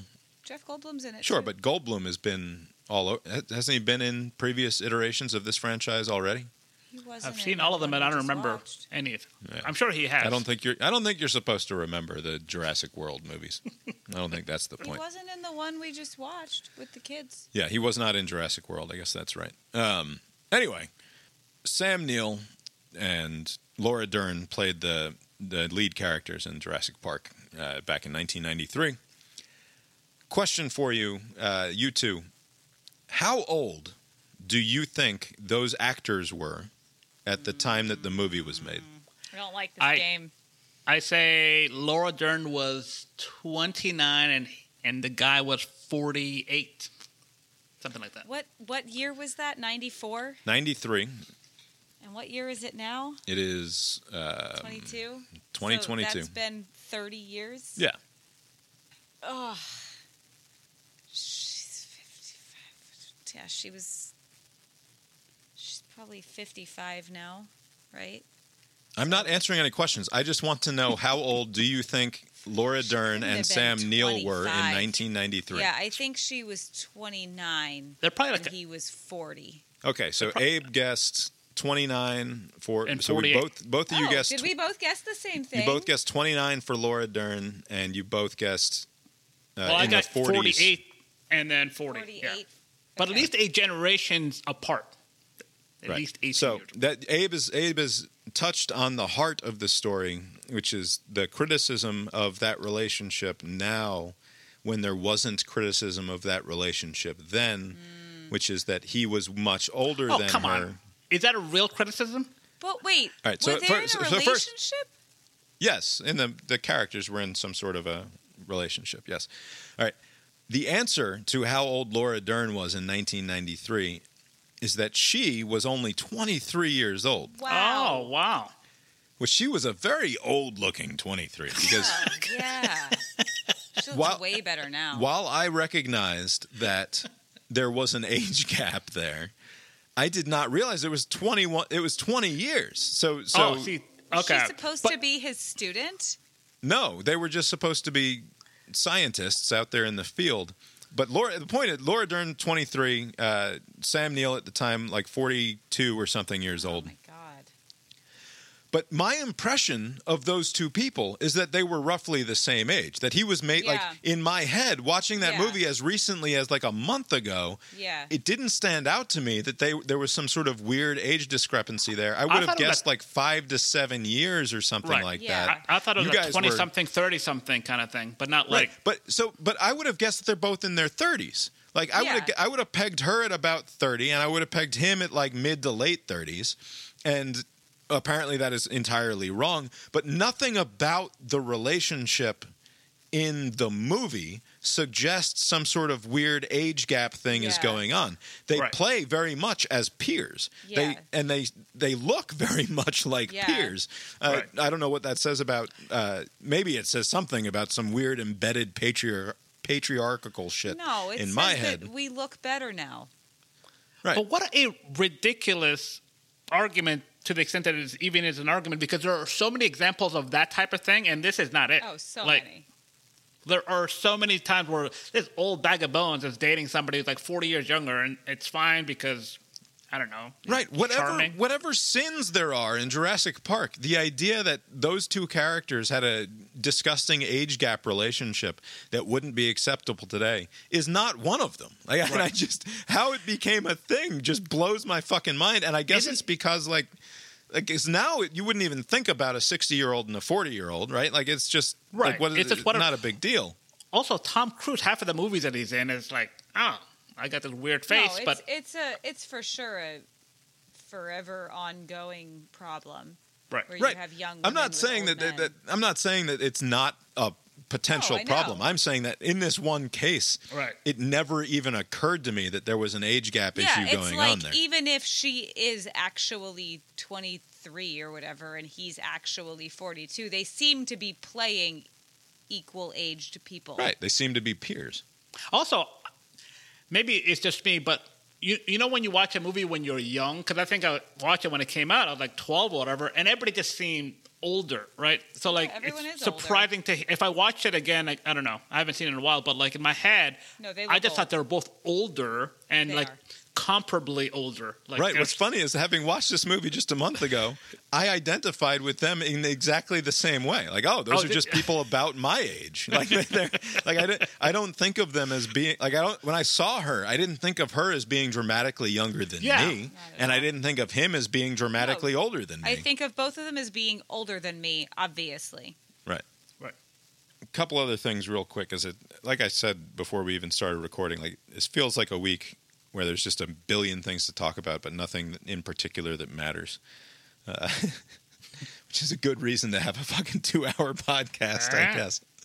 Real quick on Taylor Lorenz's latest story for the Washington Post, which is about the ending of a disinformation program that was going to be run out of the Department of Homeland Security that I don't think that we talked about before on the show, even though it it sort of made the rounds on Twitter and in the in the especially on the right wing. What was the origin story? Like, what was the inception? Like, the concept? I don't understand. Why housed under HHS? Like, what? No, not HHS, DHS. It was DHS. uh, okay. Oh, okay. Homeland Security. Okay. Yeah, Homeland Security. This woman, her name is uh, Nina Jankowicz. She was going to be one of the leads in this new anti disinformation effort by the Department of Homeland Security. Nothing was set in stone, but they announced this program before it was even fucking halfway cooked, it seems like. And, uh, and the best her. case scenario is what? Like, they'll chime in every now and again and say, "Oh, by the way, Tucker, you were slightly off about that thing you said on Tuesday show." Like what? Right. So that's the thing is it was never fully explained what exactly it was going to be, and so you had to rely on the things that this Nina Jankowicz person had been saying in public up until now, and then also when she was interviewed about this new department. I'll link to the a, a number of different stories about this in the in the show notes if you want to read up on it. If if this has escaped you. The, the only reason that I bring it up now is that they the Biden administration ended up killing the program because of how poorly it was received. And the Washington Post wrote this up uh, via Taylor Lorenz, the, the internet and culture reporter that they hired away from the Times last year. They wrote this up as some sort of victory for right wing disinformation. that somehow this this anti disinformation outfit that was supposed to be born out of uh, the Department of Homeland Security had itself become a victim of the disinformation wars, specifically in some organized way by some sort of right wing effort to smear uh, Jankowicz in particular, and and it wasn't that. It was a combination. Yeah, the sure she became sort of famous on right wing Twitter because she posted a bunch of awkward videos where she does a Mary Poppins routine singing about disinformation. Um, and also there was some like Zoom call that went viral, a clip of which went viral, where she says that people at the disinformation office would be capable of editing tweets that were posted by public officials. So like, and her example was if Trump posts a tweet about how the election was stolen then somebody from the disinformation office could go in and edit that tweet to add additional context to it, which is like weird fucking dystopian shit. From the disinformation office. So they they say this without any like boy, this sounds like a stupid fucking idea. Like just without any sort of don't react to the pressure that comes from whatever. Just sound out the words that you're saying. Just like what a remarkably stupid fucking like idea. earlier. Right. Just stop. Because also, just be honest, there is no uh, like. Let's say the, the the the everybody was cool with this, right? Like there was no opposition that would have gone forward. What do they hope to accomplish? It's not going to be like somebody's like, "Oh, I didn't notice that. Thank you for telling me." Like people lie for a particular reason, right? And they're going to continue to lie because they think they'll have some sort of benefit for them, right? Right. You're like, also you're also you're setting up a government agency that's going to be the quote unquote arbiter of truth, right. and you don't think that's going to become the target of every ne- like in what world is this anything but a complete fucking disaster? Yeah, it's a terrible idea. Yeah, and and it, the idea that the pressure campaign to put a stop to it or to at least better explain it came only from bad faith right wing actors is just a fucking lie, and it, it's a it's a lie of omission largely. So you can argue about uh, how grave a sin it is, but there were plenty of left wing uh, academic types and also not the ACLU, but like you know civil liberty type organizations that were discomfited by the fact that uh, there was going to be a very much like 1984 dystopian sounding department within the Department of Homeland Security that was going to determine that was going to claim as its mantle the arbiter of truth uh, on the internet. And for and like the more that you talk about it the more absurd it becomes. Like then therefore if something has not been corrected by this department within the Homeland Security Division, by the disinformation people, then it must be reliable. Right. Because that is sort of the default is that either it's been edited and, and clarification has been made, or you can assume that because no clarification has been made, that then I guess this must be true. Like, are they going to be able to right. go through the entire internet?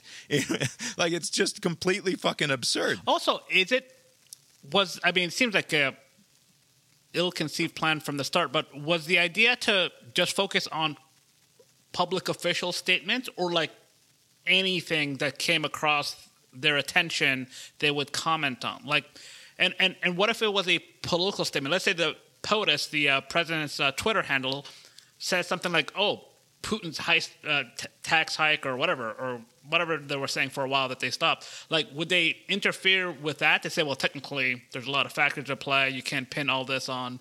Like, would they do that against their own administration? Like, it just seems like why put yourself in that position to where you're going to be receiving criticism and it's going to make news stories at all times when you get something wrong or you're not quick enough to correct something that you know somebody else noticed like why be in this business it's very hard to do simple things in government as it is why would you want to take on more work Right. for no possible benefit this is not going to solve anything if anything, if anything, it will then become a badge of honor.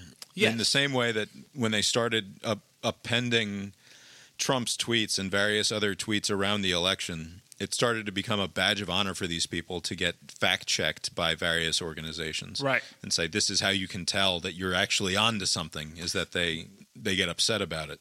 the former, I think it's HHS, Tom Price, a Georgia politician. He Abe is actually talking about former head of the EPA under Trump, Scott Pruitt, who resigned after a uh, corruption and spending scandal, not former head of HHS, Tom Price, who resigned because of a corruption and spending scandal, just to be clear. he is he came out of the woodwork now. I guess he's trying to run for Senate somewhere, Oklahoma. I don't know, somewhere. But um, he's trying to do a, a a a campaign, and his commercial, his political ad was basically the Washington Post or the New York Times said I lie or something. Right. And basically, th- that was like the thrust as, of as a badge of honor. Right. And it's like those are the people you're trying to like convince. Like it doesn't make any sense. And would it like would it hurt anybody to say, yeah, we fucked up, our bad? No, no one's like uh, no campaign, no conspiracy. It was an idea. Somebody suggested it. We thought it was a good idea. But now looking into it, it was a terrible fucking idea. Right. Well, that's basically what Mayorkas said. The head of DHS, uh, Mayorkas, Well, good. apparently was never into this idea, was never completely sold on the idea, and as soon as it ran into a wall of opposition, was happy to let it go away. And good for him, yeah. Right. Uh, but the framing of it by the Washington Post and, and Taylor Lorenz in particular as some sort of uh, successful right wing smear campaign against the noble Nina Jankowicz is fucking absurd. And Right. it was further framed that way by a number of different outlets that then pick up this very thinly reported story by Taylor Lorenz. Like NPR tweeted out their own version of this story and, and ran with it that there was a coordinated right wing campaign to end the disin like and there's with no evidence and no additional reporting by NPR to back up that claim. Right. And it's the I, I don't know why it it shouldn't bother me as much as it did, but it did bother me to see NPR pick up on a completely fact-free claim by Taylor Lorenz and and repackage it in the with the imprimatur of NPR. I know it's silly when I say things like with the authority of NPR behind it, but like that fucking matters to me and it should matter to it should matter to these institutions if they're going to have any credibility going forward or to start to rebuild that credibility is is to not lean into these stupid culture war things that are driven by the worst journalists on the planet like Taylor Lorenz. Right. Uh, real quick, and I, I would uh, normally just let this go because it's not a great one, but because it's such a clear crossover event between the buffer and cast iron brains, we're going to play a little uh, Mark It's now Strassman. time for America's favorite game show. Did Mark Strassman, CBS News' senior national correspondent, get off a good one? Mark Strassman has her inspirational story. Marathoners typically run on two legs and grit. Jackie Hunt Broersma does it on one. I didn't want to be an amputee. I was like, this is not my life. I'm just going to be normal. 20 years ago, at age 26, the South African native got bone cancer, a tumor near her left ankle. I'm going to pause for a second. Yeah. the way that he talks, and this is setting aside his uh, wonderful pun game and all the rest of it, but the, his newsman voice, I'll, I'll, I'll replay the part here, but 20 years ago, she got bone cancer. he does this breathy thing. It's just so wonderful. The South African native got bone cancer, a tumor near her left ankle. A tumor near her left ankle. Almost sounds like he's advertising It's like it. yeah, he's advertising it, and he breathes in on weird Like syllables. surprise. Like Yeah. his yeah, it's Yeah. just bizarre. All right, Strasser, get back to it. a tumor near her left ankle. Within three weeks, I went from cancer diagnosis to having my leg amputated. And I was like, no, I'm going to fight this. From the beginning, your mindset was this will not limit me. I was very stubborn. Still am. But you need beyond stubborn to run marathon after marathon, day after day. Jackie's journey this year. In all, 104 marathons in 104 days. She raised almost $200,000, enough to buy running blades like hers for 50 para athletes. People are going to look at you and go, Yeah. Are you crazy? I had to like convince myself, yes, this is crazy, but you can do it. so your messages were all capable of so much more? Yes, that's exactly my message. You just go and try something hard, something that's personal to you. 102 marathons in 102 days. Jackie Hunt Broersma challenged herself and stuck to it for the long run. Mark Strassman, CBS News, Phoenix.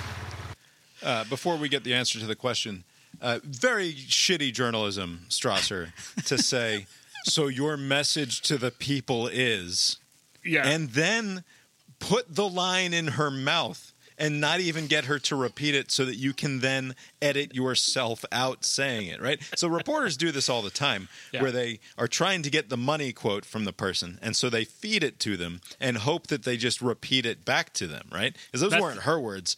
Those were Strasser's words. But she didn't do the repeat thing, so he had to leave himself in asking, So your message is exactly these six words that I just said, right? And she says, Oh, yes, right. That's my message. So your messages were all capable of so much more? Yes, that's exactly my message. By the way, that's a uh, a very reliable uh, tactic that uh, he worked for CBS. He would know, but 60 Minutes does that a lot. They'll always like say the thing, and then the other person will just say exactly what the person just said, I've noticed that. and they're like, yeah. The classic, classic journalism thing Yeah. is to try to get them to say your words. anyway, there are like, it's it's a short minute, ninety seconds of uh, a report. He he sneaks. He tries to do like three or four different things in there. Abe, at any point did Mark Strassman uh, get off a good one? I did like the the long run one, uh, but no, Ooh, sorry, Mark. Try again next time. no. Not a good one. I'll uh, close up that segment. This Run through the screenshots America's here real quick. game If there's anything else we want to talk Mark about tonight Strassman, before we wrap up? News' senior national correspondent. Get off a good one. Let's see. How can I put this in as reactionary a term as possible? The United Sta- States men's national team cucked themselves this week, Abe, when they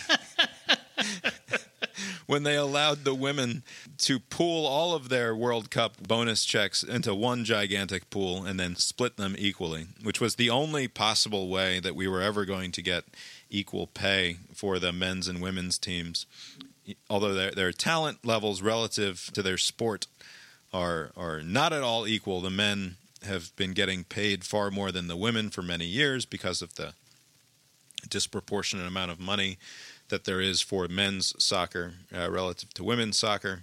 And as I said, I'm putting it as reactionary as I possibly can, but I. I I'm not kidding when I say that there's something about this that bothers me. Uh, What is it? Because when th- the story came out, it seemed fun. I mean, maybe because I uh, I'm inclined to like anything with gimmicks. You know, like you know, the United States Senate. Also Every state Abe is has the two ultimate votes. feminist. Yes, And- see, Abe is Abe is the But th- what I think the reason why I didn't mind it at all is because the men's soccer team is in the much more lucrative men's side, right?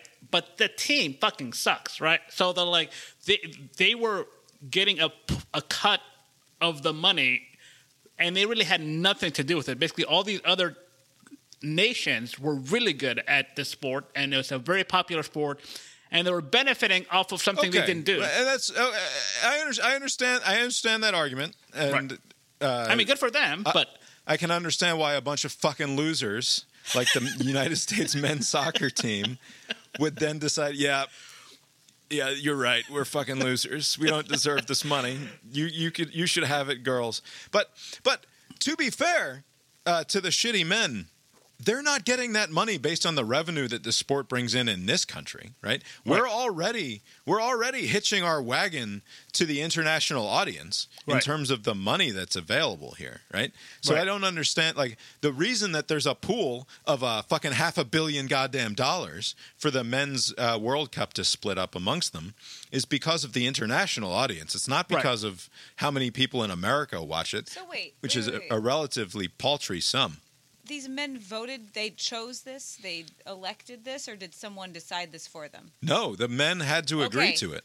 So would you want to be fucking the guy? these fucking losers. Like, uh, no, I'm not going to give the women who are clearly better and have been. this is what I'm saying is that they have they have internalized this this uh, whatever the opposite of misogyny is. I can't remember the name right now. It does not exist. This hatred of men's soccer. They've internalized it because they're such fucking losers and they never win anything. and they they elected to cuck themselves by giving their what to be fair is not rightfully earned, right? This team fucking sucks. They deserve nothing. But, but That's what they're saying. right, I know, but it's fucking pathetic. Also, And, I- it, I- and it, it like it gets right to the heart of why United States men's soccer sucks is because they're obviously just full of fucking losers. And you know you cannot recruit a better team. Like no wonder all these people they go play for actual fucking countries uh, with good soccer programs. And Right. especially going forward, if you're a kid with like dual heritage because you're born in uh, fucking your your dad's Brazilian and your mom's Japanese, but you were born in fucking Puerto Right. Rico or whatever, Right. right? Like you're going to go play for one of these countries where you're going to get a seven million dollar payday Well, if yeah. you're whether your team wins or not, rather than like, oh, yep, I guess we got our 175 grand and we got to split it with the ladies. Like, you're not going to improve the team with this with this grandiose gesture. That yeah, sure, is it is it more equitable for the women? Yes, absolutely.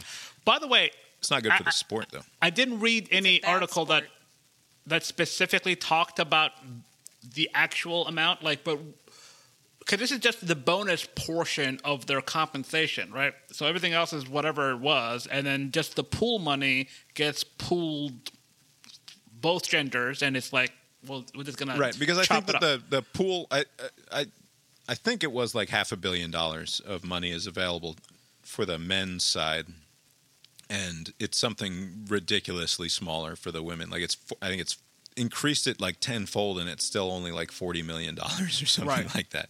Right. Like it's a it's a it's a huge difference, and and for what it's worth, it doesn't like the current split doesn't track with the ratings. Like so the while the women's World Cup is in fact it only gets like a third the ratings, Right. it doesn't have a third the prize pool. And so you can make an argument that they should at least get closer to normalizing it based on the the actual revenue that it's drawing and and getting it close to maybe say a third of the prize pool would be a, a more fair way of doing it. But that relies on FIFA actually doing the work Well, here. but that's and this had nothing to do with FIFA. This had only to do with the internal uh, soccer union So that these players all belong to. Americans watch the women's World Cup less than the men's World Cup. The- the- but- no I'm saying the global ratings Oh, uh, yeah. But- but, but- this is the American team we're talking about. Yeah, and also- because way more people watch the men women's World Yes. Cup team because they actually make it to the tournament. they see more of the games they don't watch when the men are in the tournament the men draw When- a But higher that hasn't number happened for a very Yeah, long it's, time. It's, it's like the No, eclipse. They only missed so out on the most recent one, right? They played. They were. They were in the one before Yeah, but they that. never get out of the uh, the group stage. They always suck. Sure. And I, I, This is like this year. It's like Oh, happening. now they that- have the fucking. They got this loser mindset. They're never going to get out of the group First of all, stage now. the- their loser mindset was already there. What if they start playing better? You know, as a result of this, you know, they hitch Yeah. the wagon to winners. You know, on the women's side, and also, Yeah, they're gonna. They're gonna want to try to know- claw back that fucking money if they start winning. I guarantee it. By the way, uh, what, the Title IX, what is that thing where uh, in college, like women, they, basically, they, they had to be like uh, parity uh, in opportunities in sports in college, right? And people Yeah. back then were complaining, oh, we're going to have to cut our wrestling team because you need to have blah, blah, blah. And things turned out fine. And now America had like the best women athletes ever. You get more money is what Right? happens. It worked out. It was a great investment in the 70s, and now look at it, you know. Same thing with the WNBA. Give it a few more years, they'll turn the corner invest. Things will get better. I don't think that's happening with the WNBA. It's going to turn the corner, but they're starting to earn more and more money. They don't have to go to Russia to play. Hopefully, by the end of the decade, and they still have to kind of supplement their income. WNBA is entirely unprofitable and is So held far. up entirely by the charity of the NBA, correct? Right, so far. But if you invest in something, I mean, half of the stuff that the government, I mean, space flights and whatever, they're just a money pit. And then now, fucking these companies are going to come in and reap the benefits. So, i- you know, invest. Uh, this is a new segment called uh, Head. This is a uh, it's very fast segment. Don't worry. new segment called uh, a screenshot of a headline of a story that I didn't click on that we will not have to discuss any further. I'm just going to point to it and move on. Story: Yahoo News. Uh, the the lead picture is of Kendrick Lamar holding a microphone. The headline is A white dad reacted to Kendrick Lamar's new album, and he's just as impressed as the rest of us. Oh, good. Okay. That wraps up this week's segment of uh, Bob reads a headline of a story he refused to click on but found worth sharing anyway. That's some content generation. Yeah. You've been listening to Cast Iron Brains, a podcast with Bob and Abe. Find the show on Facebook or Twitter. Also, head over to castironbrains.com or brainiron.com for show notes and the show's website, our largely defunct blog. You find our Twitter feed. I got quote tweeted by Matt Taibbi this Look week. Look at that. Taibbi sucks. Matt Taibbi is good. His attitude sucks. He had a bad take today. A and I terrible take. said something to him about it, and then he quote tweeted me, exposing the Cast Iron Brains Twitter account to his many masses.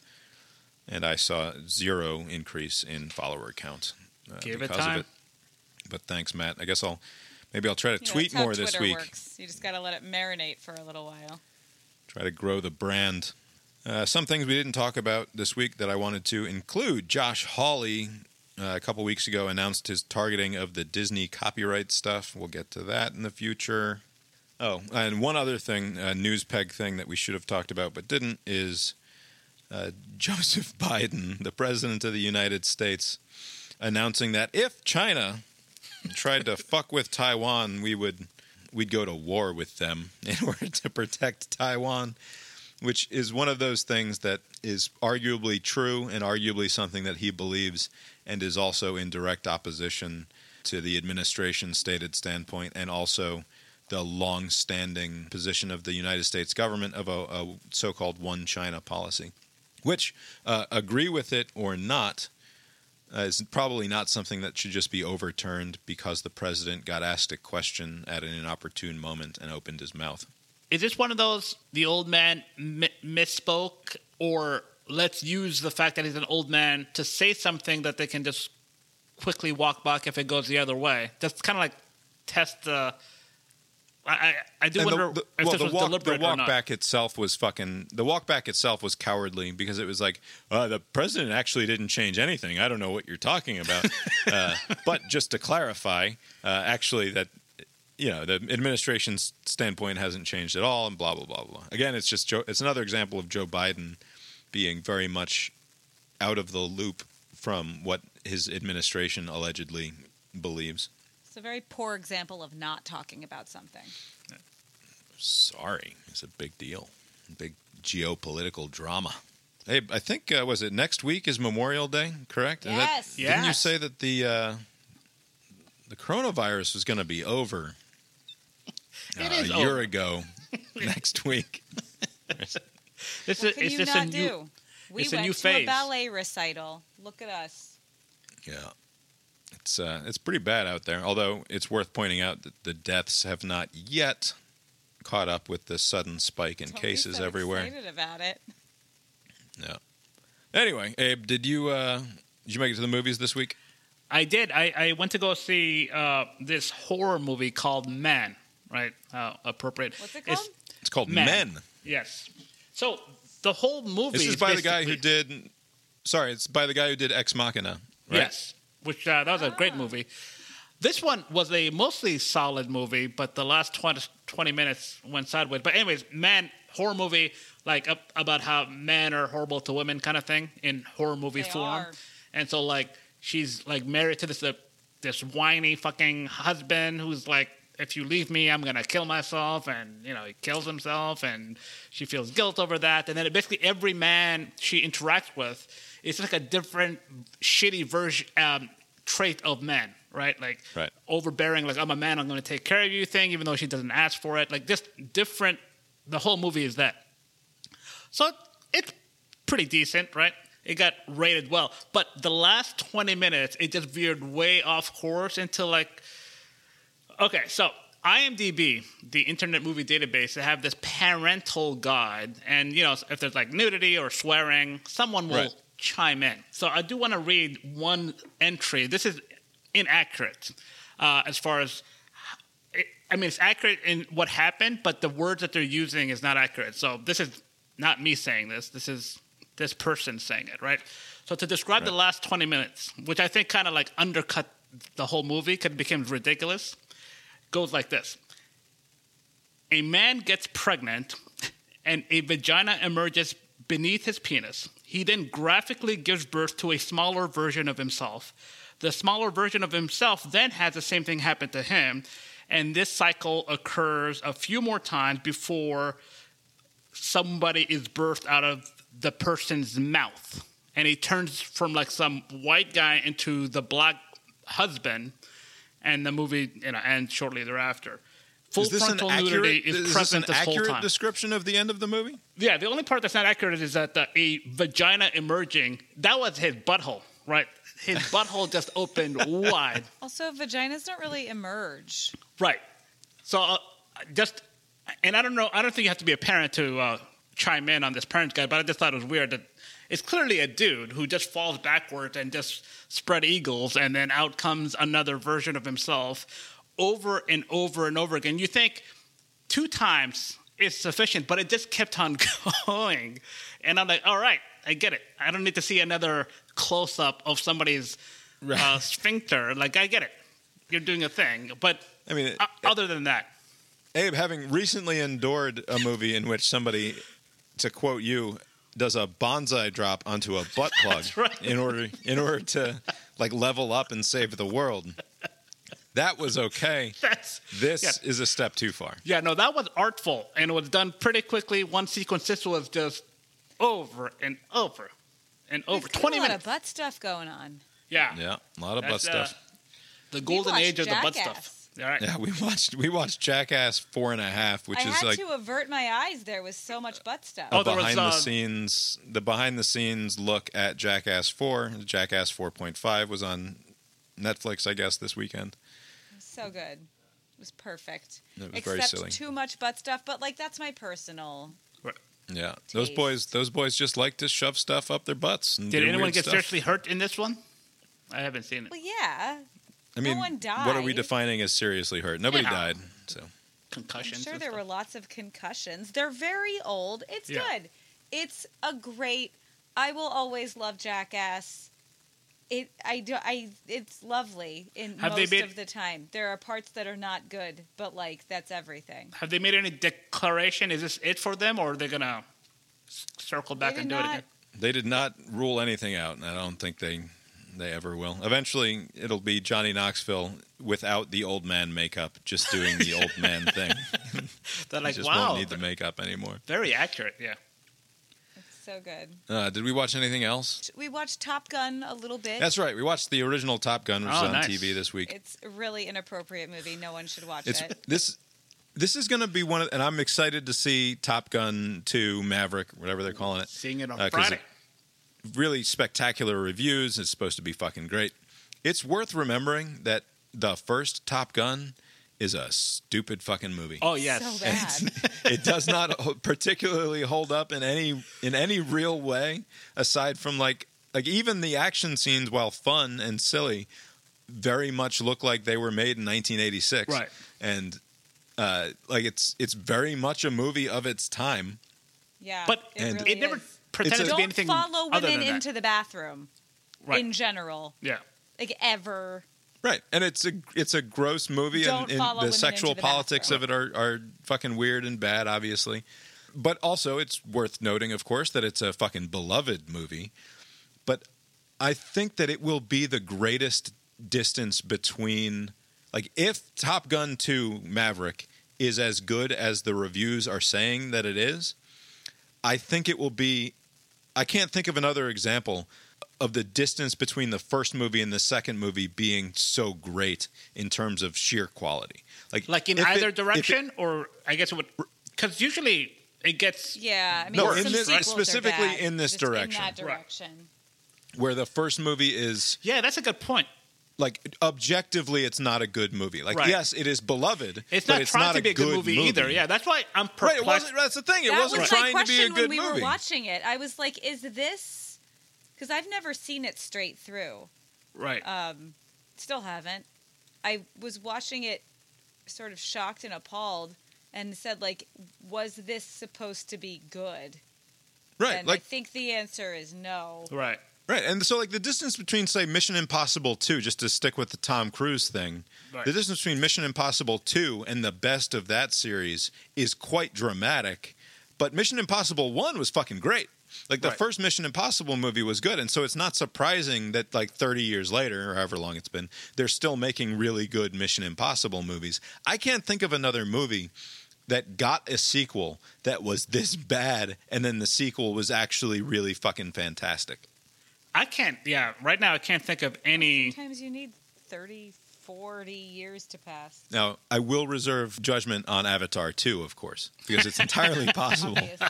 that that, that total piece of shit that is Avatar 1, Yeah. uh, that Avatar you. 2, uh, the w- Water Waker or whatever they're yeah, calling it, Water Walker. is going to be The Way Uh, of Water. you know, Maybe an they- all timer. Maybe Yeah. Cameron knows about Way the water. drought. walkers.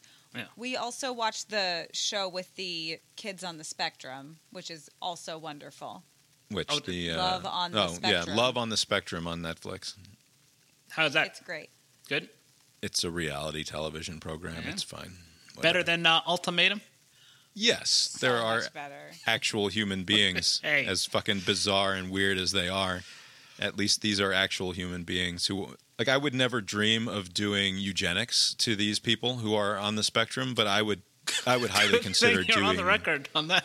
I would, I would highly, I would highly consider doing eugenics to the people on that other show on Nick Lachey's "Marry or Get Off the Pot" or whatever it's called. Would you be able to suss people out at, at a young enough age? Like, oh, this person's gonna be very obnoxious in college. Let's just kill him now. Like, how would you, what trait would you go for? You no, I would just do eugenics on the on those married at. Oh, the, I see. the, just do it now. Uh, It's not. It's just murders. And it's- In the name of eugenics. in the name of eugenics, I There's will no do nice way of murders. doing this. Yeah, let's just do it. Yeah, Yeah. But no, not to the love on the spectrum people. Tho- Okay. Those are good people. I'm sure they'll be glad to hear that. Anyway, you uh, you got anything else for us tonight, Abe? Nope. I guess that's all we've got for tonight. Then we will talk to you next time. Later.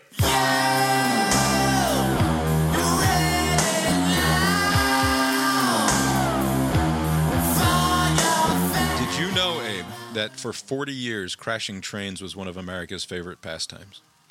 Uh, what? Crashing trains? Americans used to gather, and an organizer would run two trains at high speed into each other, and we would all clap and laugh. Is this a made-up thing? Sounds right. It's like a game of chicken when no one can be chicken. Like there's no other way. You have to hit each. other. From Atlas Obscura. I got a good laugh out of that, uh, specifically because it seems like a perfect metaphor for everything that we still do. Yeah.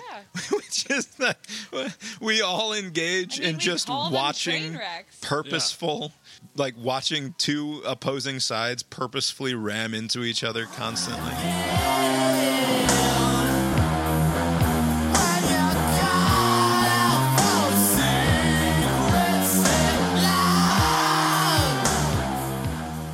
The local alcohol uh, beverage control people in North Carolina said that this little penis here, I see a butt. you see this? Can you see my mouse when I'm Yeah. showing my screen? Yeah. That is, Yeah, yeah. uh, So Just- that's a wiener, okay. and the guy who runs the North Carolina alcohol control said that he wasn't going to stock this beer because of the penis, and they had to go to court. That guy's gay. I like how they. That was they they blurred it out because it was uh, sexually explicit. Oh man. It may not have all the bells and whistles, but it's a penis. Oh attorneys for the North Carolina ABC wrote, uh, which The- is never something that you want to have to clarify for someone. The thing It may not care have all the bells and whistles. Abe, are you watching the staircase? Did you didn't watch Being There, did you? Being there. What is that? The movie you said you might watch this week. Oh. It's. Uh, I think I said last week or some in a previous week. I said I have to record everything Abe says because I don't remember Wait a minute. what Abe says. But the truth of the with me? matter is, I record it because Abe doesn't remember anything that, that, Abe though. says. What is being there? I don't even know what that Peter is. Sellers movie that we talked movie. about last week. Oh yes. No, I did not have the opportunity to watch it. Yeah. Well, I, I think it just went out of my mouth and then just forgotten forever. If you hadn't mentioned that, I wouldn't have noticed it. But I'm going to write it the down. Place information I was gonna goes to say, die. Put that on your grocery list or whatever it is. How dare you? I don't need to see another close up of somebody's uh, sphincter. Like, I get it.